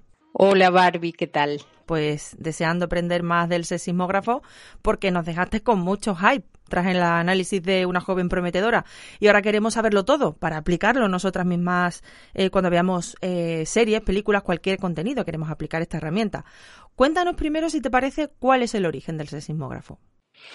Para eso tengo que remontarme al año 1985 y hablar del test de Bechdel.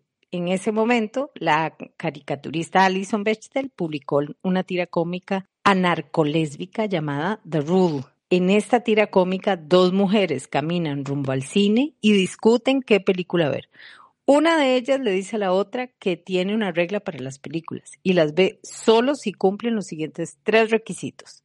Que salgan al menos dos mujeres con nombres propios, que hablen entre ellas y que cuando hablen sea de algo que no sean hombres.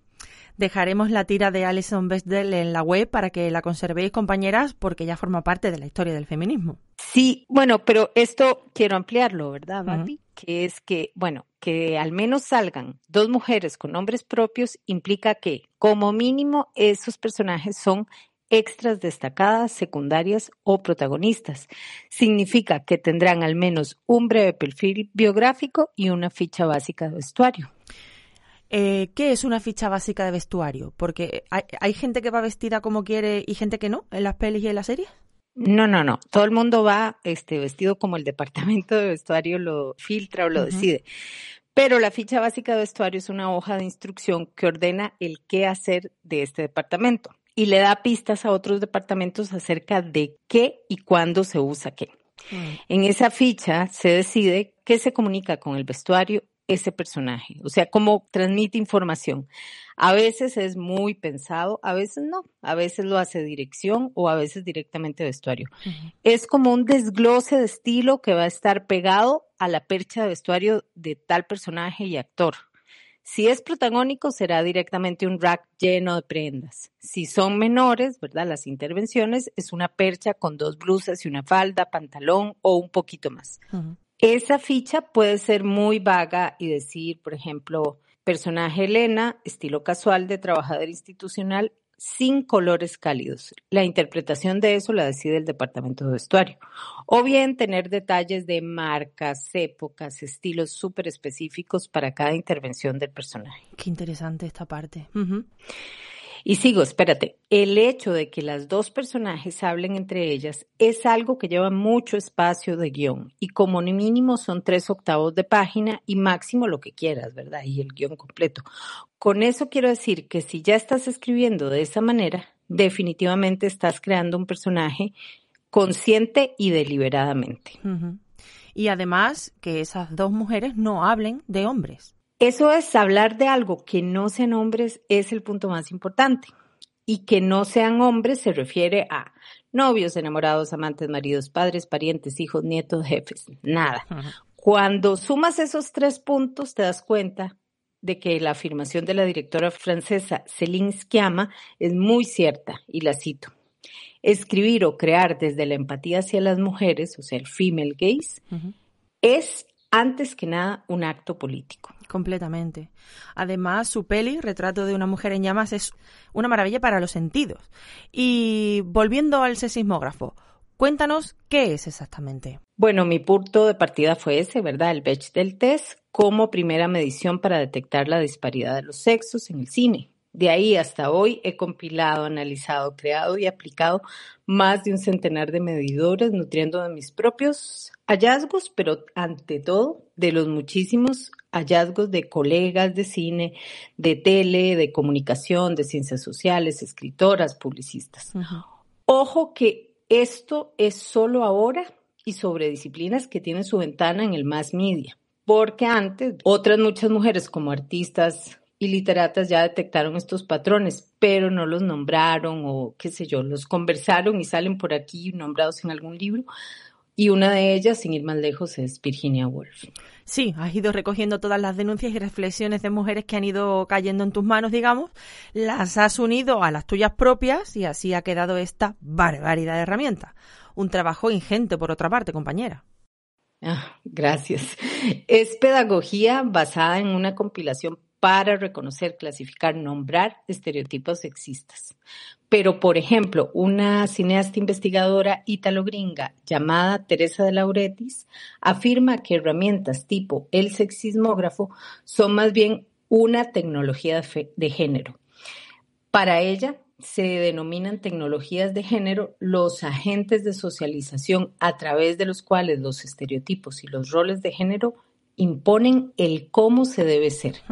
Sirven para evidenciar cómo el género no es propiedad natural de los cuerpos, sino el conjunto de efectos producidos por pedagogías como el cine, la literatura, la familia, la escuela, los medios de comunicación, la cultura, el lenguaje, la historia contada, las políticas de Estado, las instituciones, en este proceso de construcción de la identidad.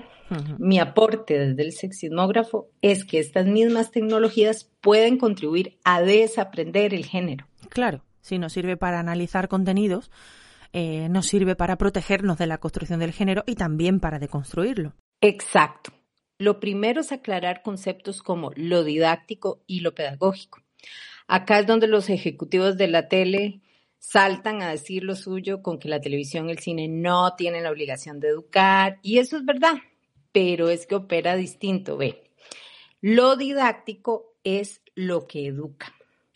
Y lo pedagógico, en cambio, es lo que nos muestra ejemplos, modos de ser. Entonces, en la experiencia humana, lo didáctico es una abstracción de nuestra inteligencia que tardamos mucho más en digerir. En cambio, lo pedagógico es, es la acción misma y la reacción que tenemos ante eso. Entonces, eso es una herramienta abstracta, concreta y súper abundante en la experiencia humana. Y es la de contar historias. Entonces, tanto lo didáctico como lo pedagógico son importantes, pero lo pedagógico es mil veces más inmediato, efectivo y accesible. Entonces, los ejecutivos de TV podrán decir lo que sea, pero lo que ellos hacen, ellos, porque son entre un 75 y un 98% varones en todo el mundo, lo que ellos hacen es pedagógico y por lo tanto poderosísimo. Así que urgen reglas de convivencia ética dentro de las narrativas simbólicas, entiéndase cine, televisión, prensa, etc. Completamente. Concretamente en el sexismógrafo, ¿cómo operarían las narrativas simbólicas? Por ejemplo, los medidores. Solo una parte de ellos se clasifica como de detección del sexismo o de remisión del sexismo. El test de Bechdel es uno de remisión, pero luego está el principio pitufina de Catapolit, que es de detección. Y es cuando en una narrativa aparece un grupo de varones con variables de personalidad y características físicas y una única mujer con formas físicas basadas en estereotipos y con el único rasgo, entre comillas, de personalidad de ser mujer. Es decir, que no solo el físico está estereotipado, sino también su personalidad, porque ser mujer no es una personalidad. Exactamente, Barbie. Hay más test de detección del sexismo. Otro es, por ejemplo, Mujer en la nevera, de Gail Simone, que es usar el asesinato y cuerpo mutilado de las mujeres para exaltar las características de un hombre protagonista que sufre y toma decisiones heroicas al respecto. Incontables las películas de este tipo. Mujer asesinada, mutilada, despedazada para que el listo del detective brille y cace al malo. O para que el padre barra novio se vengue como Dios y el patriarcado mandan. La película Seven, por ejemplo, se me ocurre, tiene de las dos. Porque el asesino le da por asesinar mujeres y a Peña en general, pero también la toma con la mujer del prota, Brad Pitt. Entonces es un mix de la mujer en la nevera. Eso es. Es muy usado por películas y series policiales, pero también en la prensa amarillista, ojo. Y luego tenemos el famoso male gaze de Laura Mulvey, que es de detección, y su respuesta colectiva, female gaze, que es de Gisbert, Fraser, Schiama, Soloway y yo misma, siendo el female gaze de remisión, o sea, como corrige, ¿no? Uno muy importante de detección para documental y periodismo es el Fink-Biner test, que consta de siete puntos y que, por ejemplo, pide que el material, uno, no nombre que ella es una mujer. Dos, que no nombre el trabajo de su esposo. Tres, que no nombre el cómo se las arregla ella en el cuidado de las criaturas. Que no nombre el cómo trata a sus subalternos, que no nombre cuán competitiva es en su campo, que no nombre cómo ella es un ejemplo de mujer y que no nombre que ella es la primera mujer en, aunque parezca que lo sea por el efecto Matilda, pero lo más probable es que no lo sea. ¿Puedes poner un ejemplo donde se vea claro el test eh, de, de Finn Wagner y estos siete puntos? Sí, voy a, voy a, digamos, un ejemplo como clásico ahí de la prensa que alguna vez habremos visto. Hablemos de una pieza de prensa donde directamente en la portada dice, mujeres en la NASA, compiten contra las adversidades para llegar al espacio. Y en la foto se ven dos mujeres vestidas de celeste NASA y hasta que te fijas en el pie de la foto en chiquito, por primera vez ves sus nombres. Eso ya rompe con dos reglas del Finkbeiner, ¿verdad? Ya la narrativa de la pieza es cómo ellas y sus esposos, que son maestros o quizá también ingenieros en la NASA, se reparten el tiempo entre crianza y trabajo. Es muy probable que se hable poco o nada de las investigaciones aeroespaciales de estas ingenieras y de lo que ellas proyectan a futuro al respecto de las investigaciones. Entonces, a este punto del mensaje implícito le llegó a todos. Ellas, al ser mujeres, les cuesta mucho ser astronautas por tener que combinarlo con su vida de madres. Se ve que si deciden de lleno una cosa, abandonan la otra. O sea, ese es el mensaje implícito que nos llega a todos con, con la pieza de prensa. Entonces, Barbie, el objetivo de no mencionar todo esto, el Finkbeiner test, es no hacer este enfoque que jamás se hace en los varones. Completamente. Te das cuenta, ese es el sesgo. Totalmente. Entonces, el male gaze y el female gaze no serían opuestos. Jamás, imposible. Son realidades que pertenecen a mundos paralelos que solo se juntan en esa distopía apocalíptica que vivimos las mujeres en esta era patriarcal. Male gaze es la mirada masculina y es prácticamente todo lo que habitamos. Female gaze, en cambio, es una tesis colectiva creada desde el sexismógrafo e inspirada en el male gaze de Laura Mulvey, donde el female gaze es un compilado de lecturas acerca de la mirada empática hacia las mujeres en narrativas simbólicas.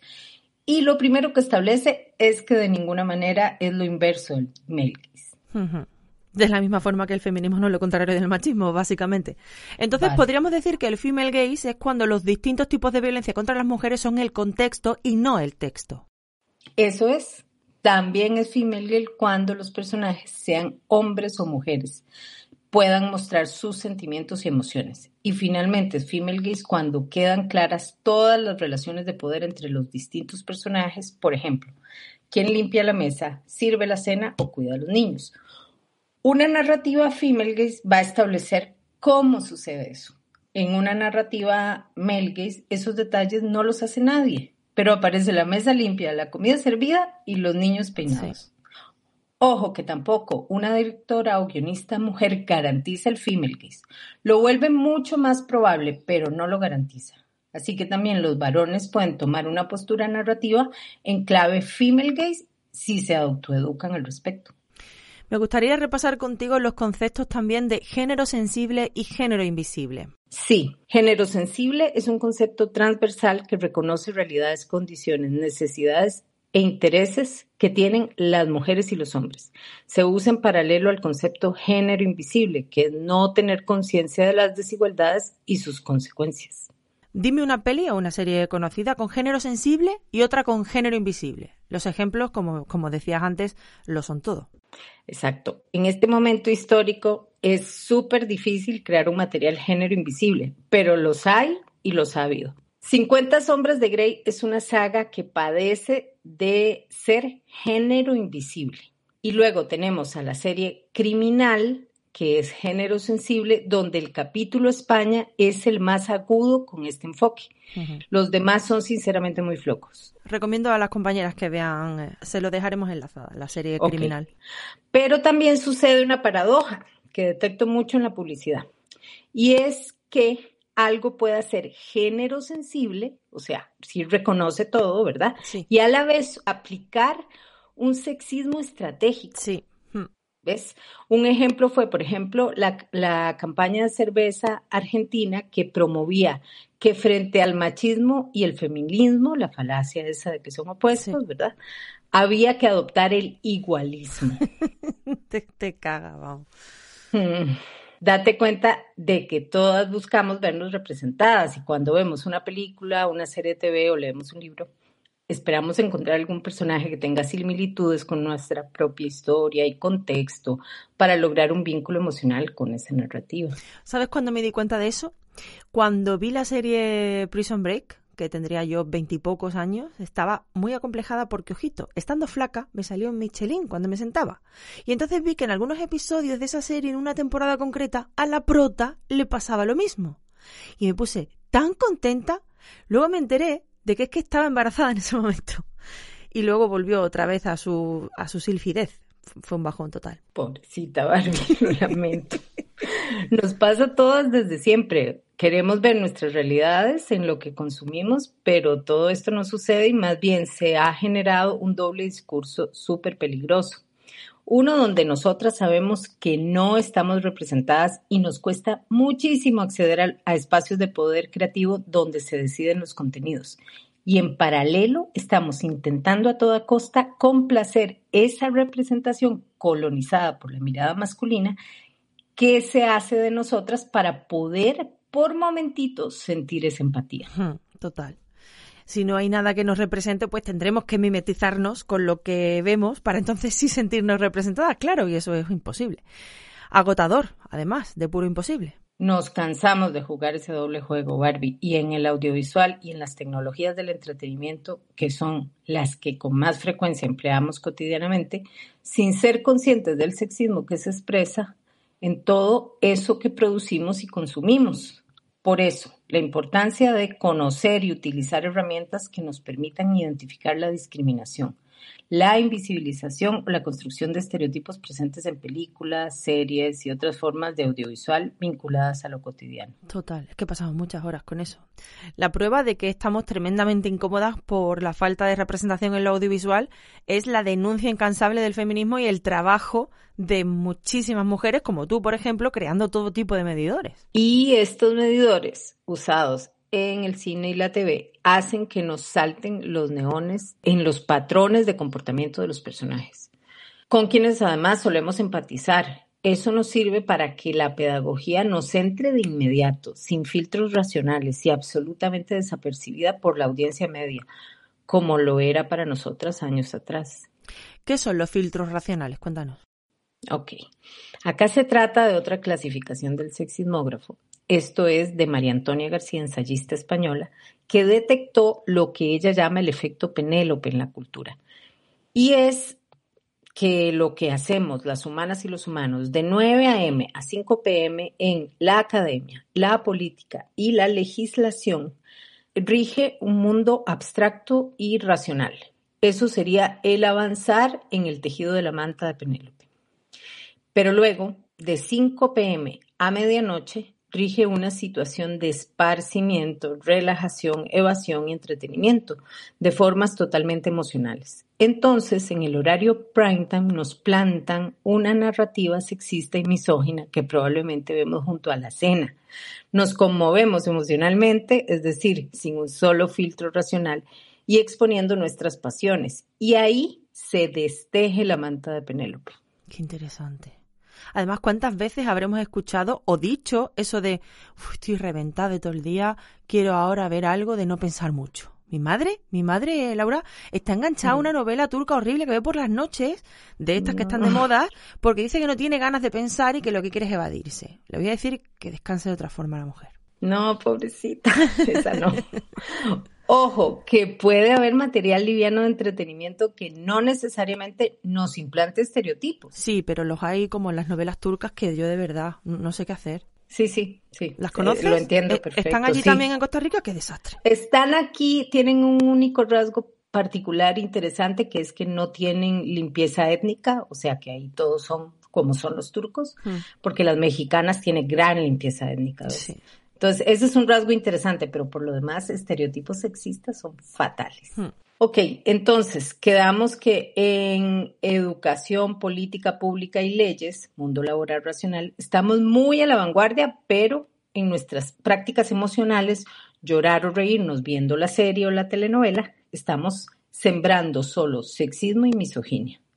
Racional es la jornada laboral, emocional es esparcimiento y descanso. Siempre vamos a adorar lo que sea que esté en el momento de esparcimiento y descanso. Claro. La ONU y el Foro Económico Mundial eh, estimaban que la brecha global entre sexos tardará más de 200 años en cerrarse, Laura, si dejamos que las cosas sigan tal y como están, claro. Se puede reducir mucho si en los contenidos que vemos la mirada feminista está implicada, el uso del sexismógrafo también.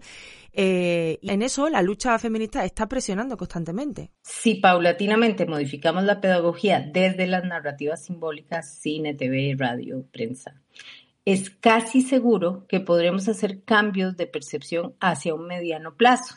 Eso nos daría la aceleración necesaria, es decir, unos 15, 20 años, para que, por ejemplo, una agresión machista o un feminicidio se perciba con la misma aversión que hoy se percibe el canibalismo. Por ejemplo. Mm. Cada día se produce más contenido y eso implica más responsabilidad acerca de lo que circula.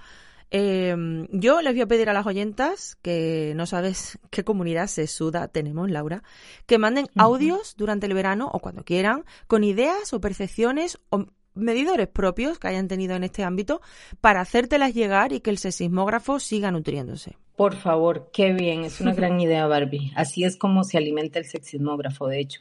Y ahí está el reto, entrenar la percepción e inventar test que podamos aplicar a películas, series, podcasts, periódicos favoritos. Día a día, test por test, podremos ir acumulando checks en la lista de tareas que harán del mundo un mejor lugar para las mujeres y las niñas. Qué buen final, Laura, qué bonito. Te esperamos la próxima temporada donde nos hablarás en la primera sección que tengas de los diferentes tipos de brecha de género que hay en, en el sexismógrafo, ¿verdad? Que son un chorro. Sí, son un chorro. Son un chorro. Los vamos a detallar la próxima vez. Gracias, Barbie, gracias a vos y un abrazo a todas. Felices vacaciones. Gracias, buen verano, Laura. Un abrazo. Basta ya de hipocresías. En nombre de todas las mujeres de España os abrimos los brazos para ayudaros a recobrar vuestra dignidad de obreras, de hermanas, de madres o de novias. Compañeras, ¡vivan las mujeres libres! El pueblo tiene la palabra. Ni Dios, ni patria, ni amo. Yo corazón de guerrera, palabra sincera, de mente equipada, mujer luchadora, sin miedo a las balas, sin miedo a enfrentarme a quien venga a cortarme la jala. Ni amo, ni Dios, ni patrón, fuera de toda opresión, sin miedo al fracaso yo grito, revolución, despierta mujer, valórate, si alguien te intenta pasar, revélate, no calles, no aguante, no tienes por qué, que ningún desgraciado te pegue y te marque la piel, tú eres preciosa, vestida, desnuda, con falda. Y hasta aquí el podcast de hoy, compañeras. Antes de irnos, quiero recordaros la importancia de matrocinar este espacio. Si estamos aquí lunes tras lunes es gracias a las que queréis y podéis ayudarnos, apoyarnos. No podemos dar por sentado que siempre estaremos aquí cada lunes. Somos conscientes de que siempre dependerá de vosotras. Revolucionaria que nadie te calla, que amor y destruye la falla, camina para frente, siendo valiente, no tiene temor en decir lo que. Seguimos trabajando duro, con rigor, con análisis que van siempre a la raíz, invitando a voces plurales que nos hacen llegar a temas y lugares a los que no todas llegamos físicamente. Para nosotras el éxito es poner semillas donde el patriarcado ha arrasado. Convencer a más y más mujeres de que el feminismo salva vidas, de que esta lucha es la única que hace frente al patriarcado y a la violencia contra nosotras. Ya está bien, una mano nos vamos a rendir. Acabaron los llantos, nos toca reír. Tenemos la fuerza para resistir. Tenemos la magia y poder de parir. Yo decido vivir. Si puedes, ayúdanos a seguir a flote. Se acerca el verano y es un momento crítico que siempre tememos. Al no haber programa, muchas donaciones se paran y os aseguro que muchas voces de las que escucháis cada semana y muchísimas horas de estudio se pagan precisamente gracias a esas donaciones del verano. Justo cuando el podcast para y no hay ningún gasto, esas donaciones se acumulan para darnos un pequeño colchón y afrontar la temporada siguiente con más firmeza y un poquito más de seguridad. No nos abandones en verano, prima, te necesitamos. Quiero mujeres despiertas, basta de tanto machista que no quiero muerta. Soy clara y directa, no me cohibo, paso de tu línea recta. No creo en un Dios que me humille, no vengo de tu costilla, a ver si te entera, nosotras traemos al mundo la Dicho esto, solo recordaros que el próximo lunes nos despediremos tras 10 meses de emisión y lo haremos con muchas risas. Vuelve la sección sobre feminismo y discapacidad donde las compañeras nos contarán anécdotas que parecen de coña, pero no. Y María Martín responderá, eh, os recuerdo, a vuestros audios sorpresa. No sabe, viene sin guion, viene sin nada. Yo que me acuerdo... Ay, lo vamos a poner todo, ¿eh? No vamos a editar nada, o sea, lo que salga salió. Tenéis hasta el miércoles día 23 para enviar vuestros audios, sugerencias, preguntas, lo que queráis decirle. Daos prisa que se nos echa el tiempo encima. Este sistema creado por hombres. Viva las brujas, las locas, las que no se atan. Libres y rebeldes que nunca se cansan, disfrutan del sexo sin querer medalla. Eres una bella mujer, re, revolucionaria, que nadie te calla, que siembra el amor y destruye la falla. Camina para el frente, siendo valiente, no tiene temor en decir lo que siente. Queremos caminar por la calle sin ser acosadas. Y con este temazo, eh, Corazón de Guerrera, os despedimos por hoy. Mil gracias compañeras por difundir, por sostener y por querer tanto a este bote salvavidas a la deriva feminista. débil. Quieres que sea tu esclava, que lave tu ropa, no salga a la calle y no parte la sopa. Mírame bien, ¿quién coño te crees para dar órdenes? Te crees muy machito y no sabes qué hacer con mujeres que frenan los pies. Ya está bien, ni una mano, nos vamos a rendir. Acabaron los llantos, nos toca reír. Tenemos la fuerza para resistir, tenemos la magia y poder de parir. Yo decido vivir. Barbie, yo soy Ainhoa. Otra vez, hoy en la escuela teníamos que ir a una excursión con un bañador y me ha preguntado una de mi clase, ¿tú llevas parte de arriba? Y yo le, he contestado, no. Y me ha dicho, yo no he visto a ninguna chica sin parte de arriba. Y, y yo le he dicho, pues yo no tengo nada que ocultar. O sea que me quito la parte de arriba y no la llevo. Gora, borroca, feminista. Norma mi regla, sé que decirlo molesta. Quiero a mujeres despiertas, basta de tanto machista que no quieres muerta. Soy clara y directa. Te queremos, Ainhoa. Paso de tu línea recta. No creo en un Dios que me humille, no vengo de tu costilla. A ver si te entera, nosotras traemos al mundo la vida. Saliste del útero de una mujer y ahora dime por qué no puedo tener los mismos derechos que tú desde que nací. Me han enseñado que tengo que ir con cuidado por un mundo de patriarcado. Si salgo de día, ¿a dónde vas cría? Si salgo de noche, me pitan los coches. Libre natural, ella sabe que es amar, siempre anda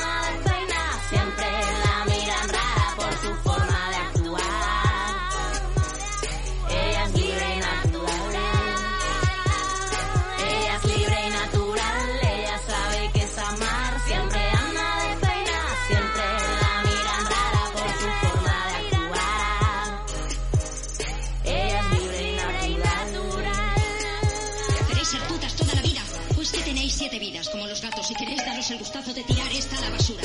¿Eh? ¿Qué pasa? Parece que estemos locas porque queremos ir al frente. Somos mujeres y queremos hacer nuestra revolución. No queremos que nos la hagan ellos. No sirves ni a Dios ni a nadie. Tú eres libre a partir de este momento. Ella es libre y natural. Anda despeinada por su forma de actuar. Libre y natural. Ella es libre y natural. Radio Japuta. Sin vosotras, nada.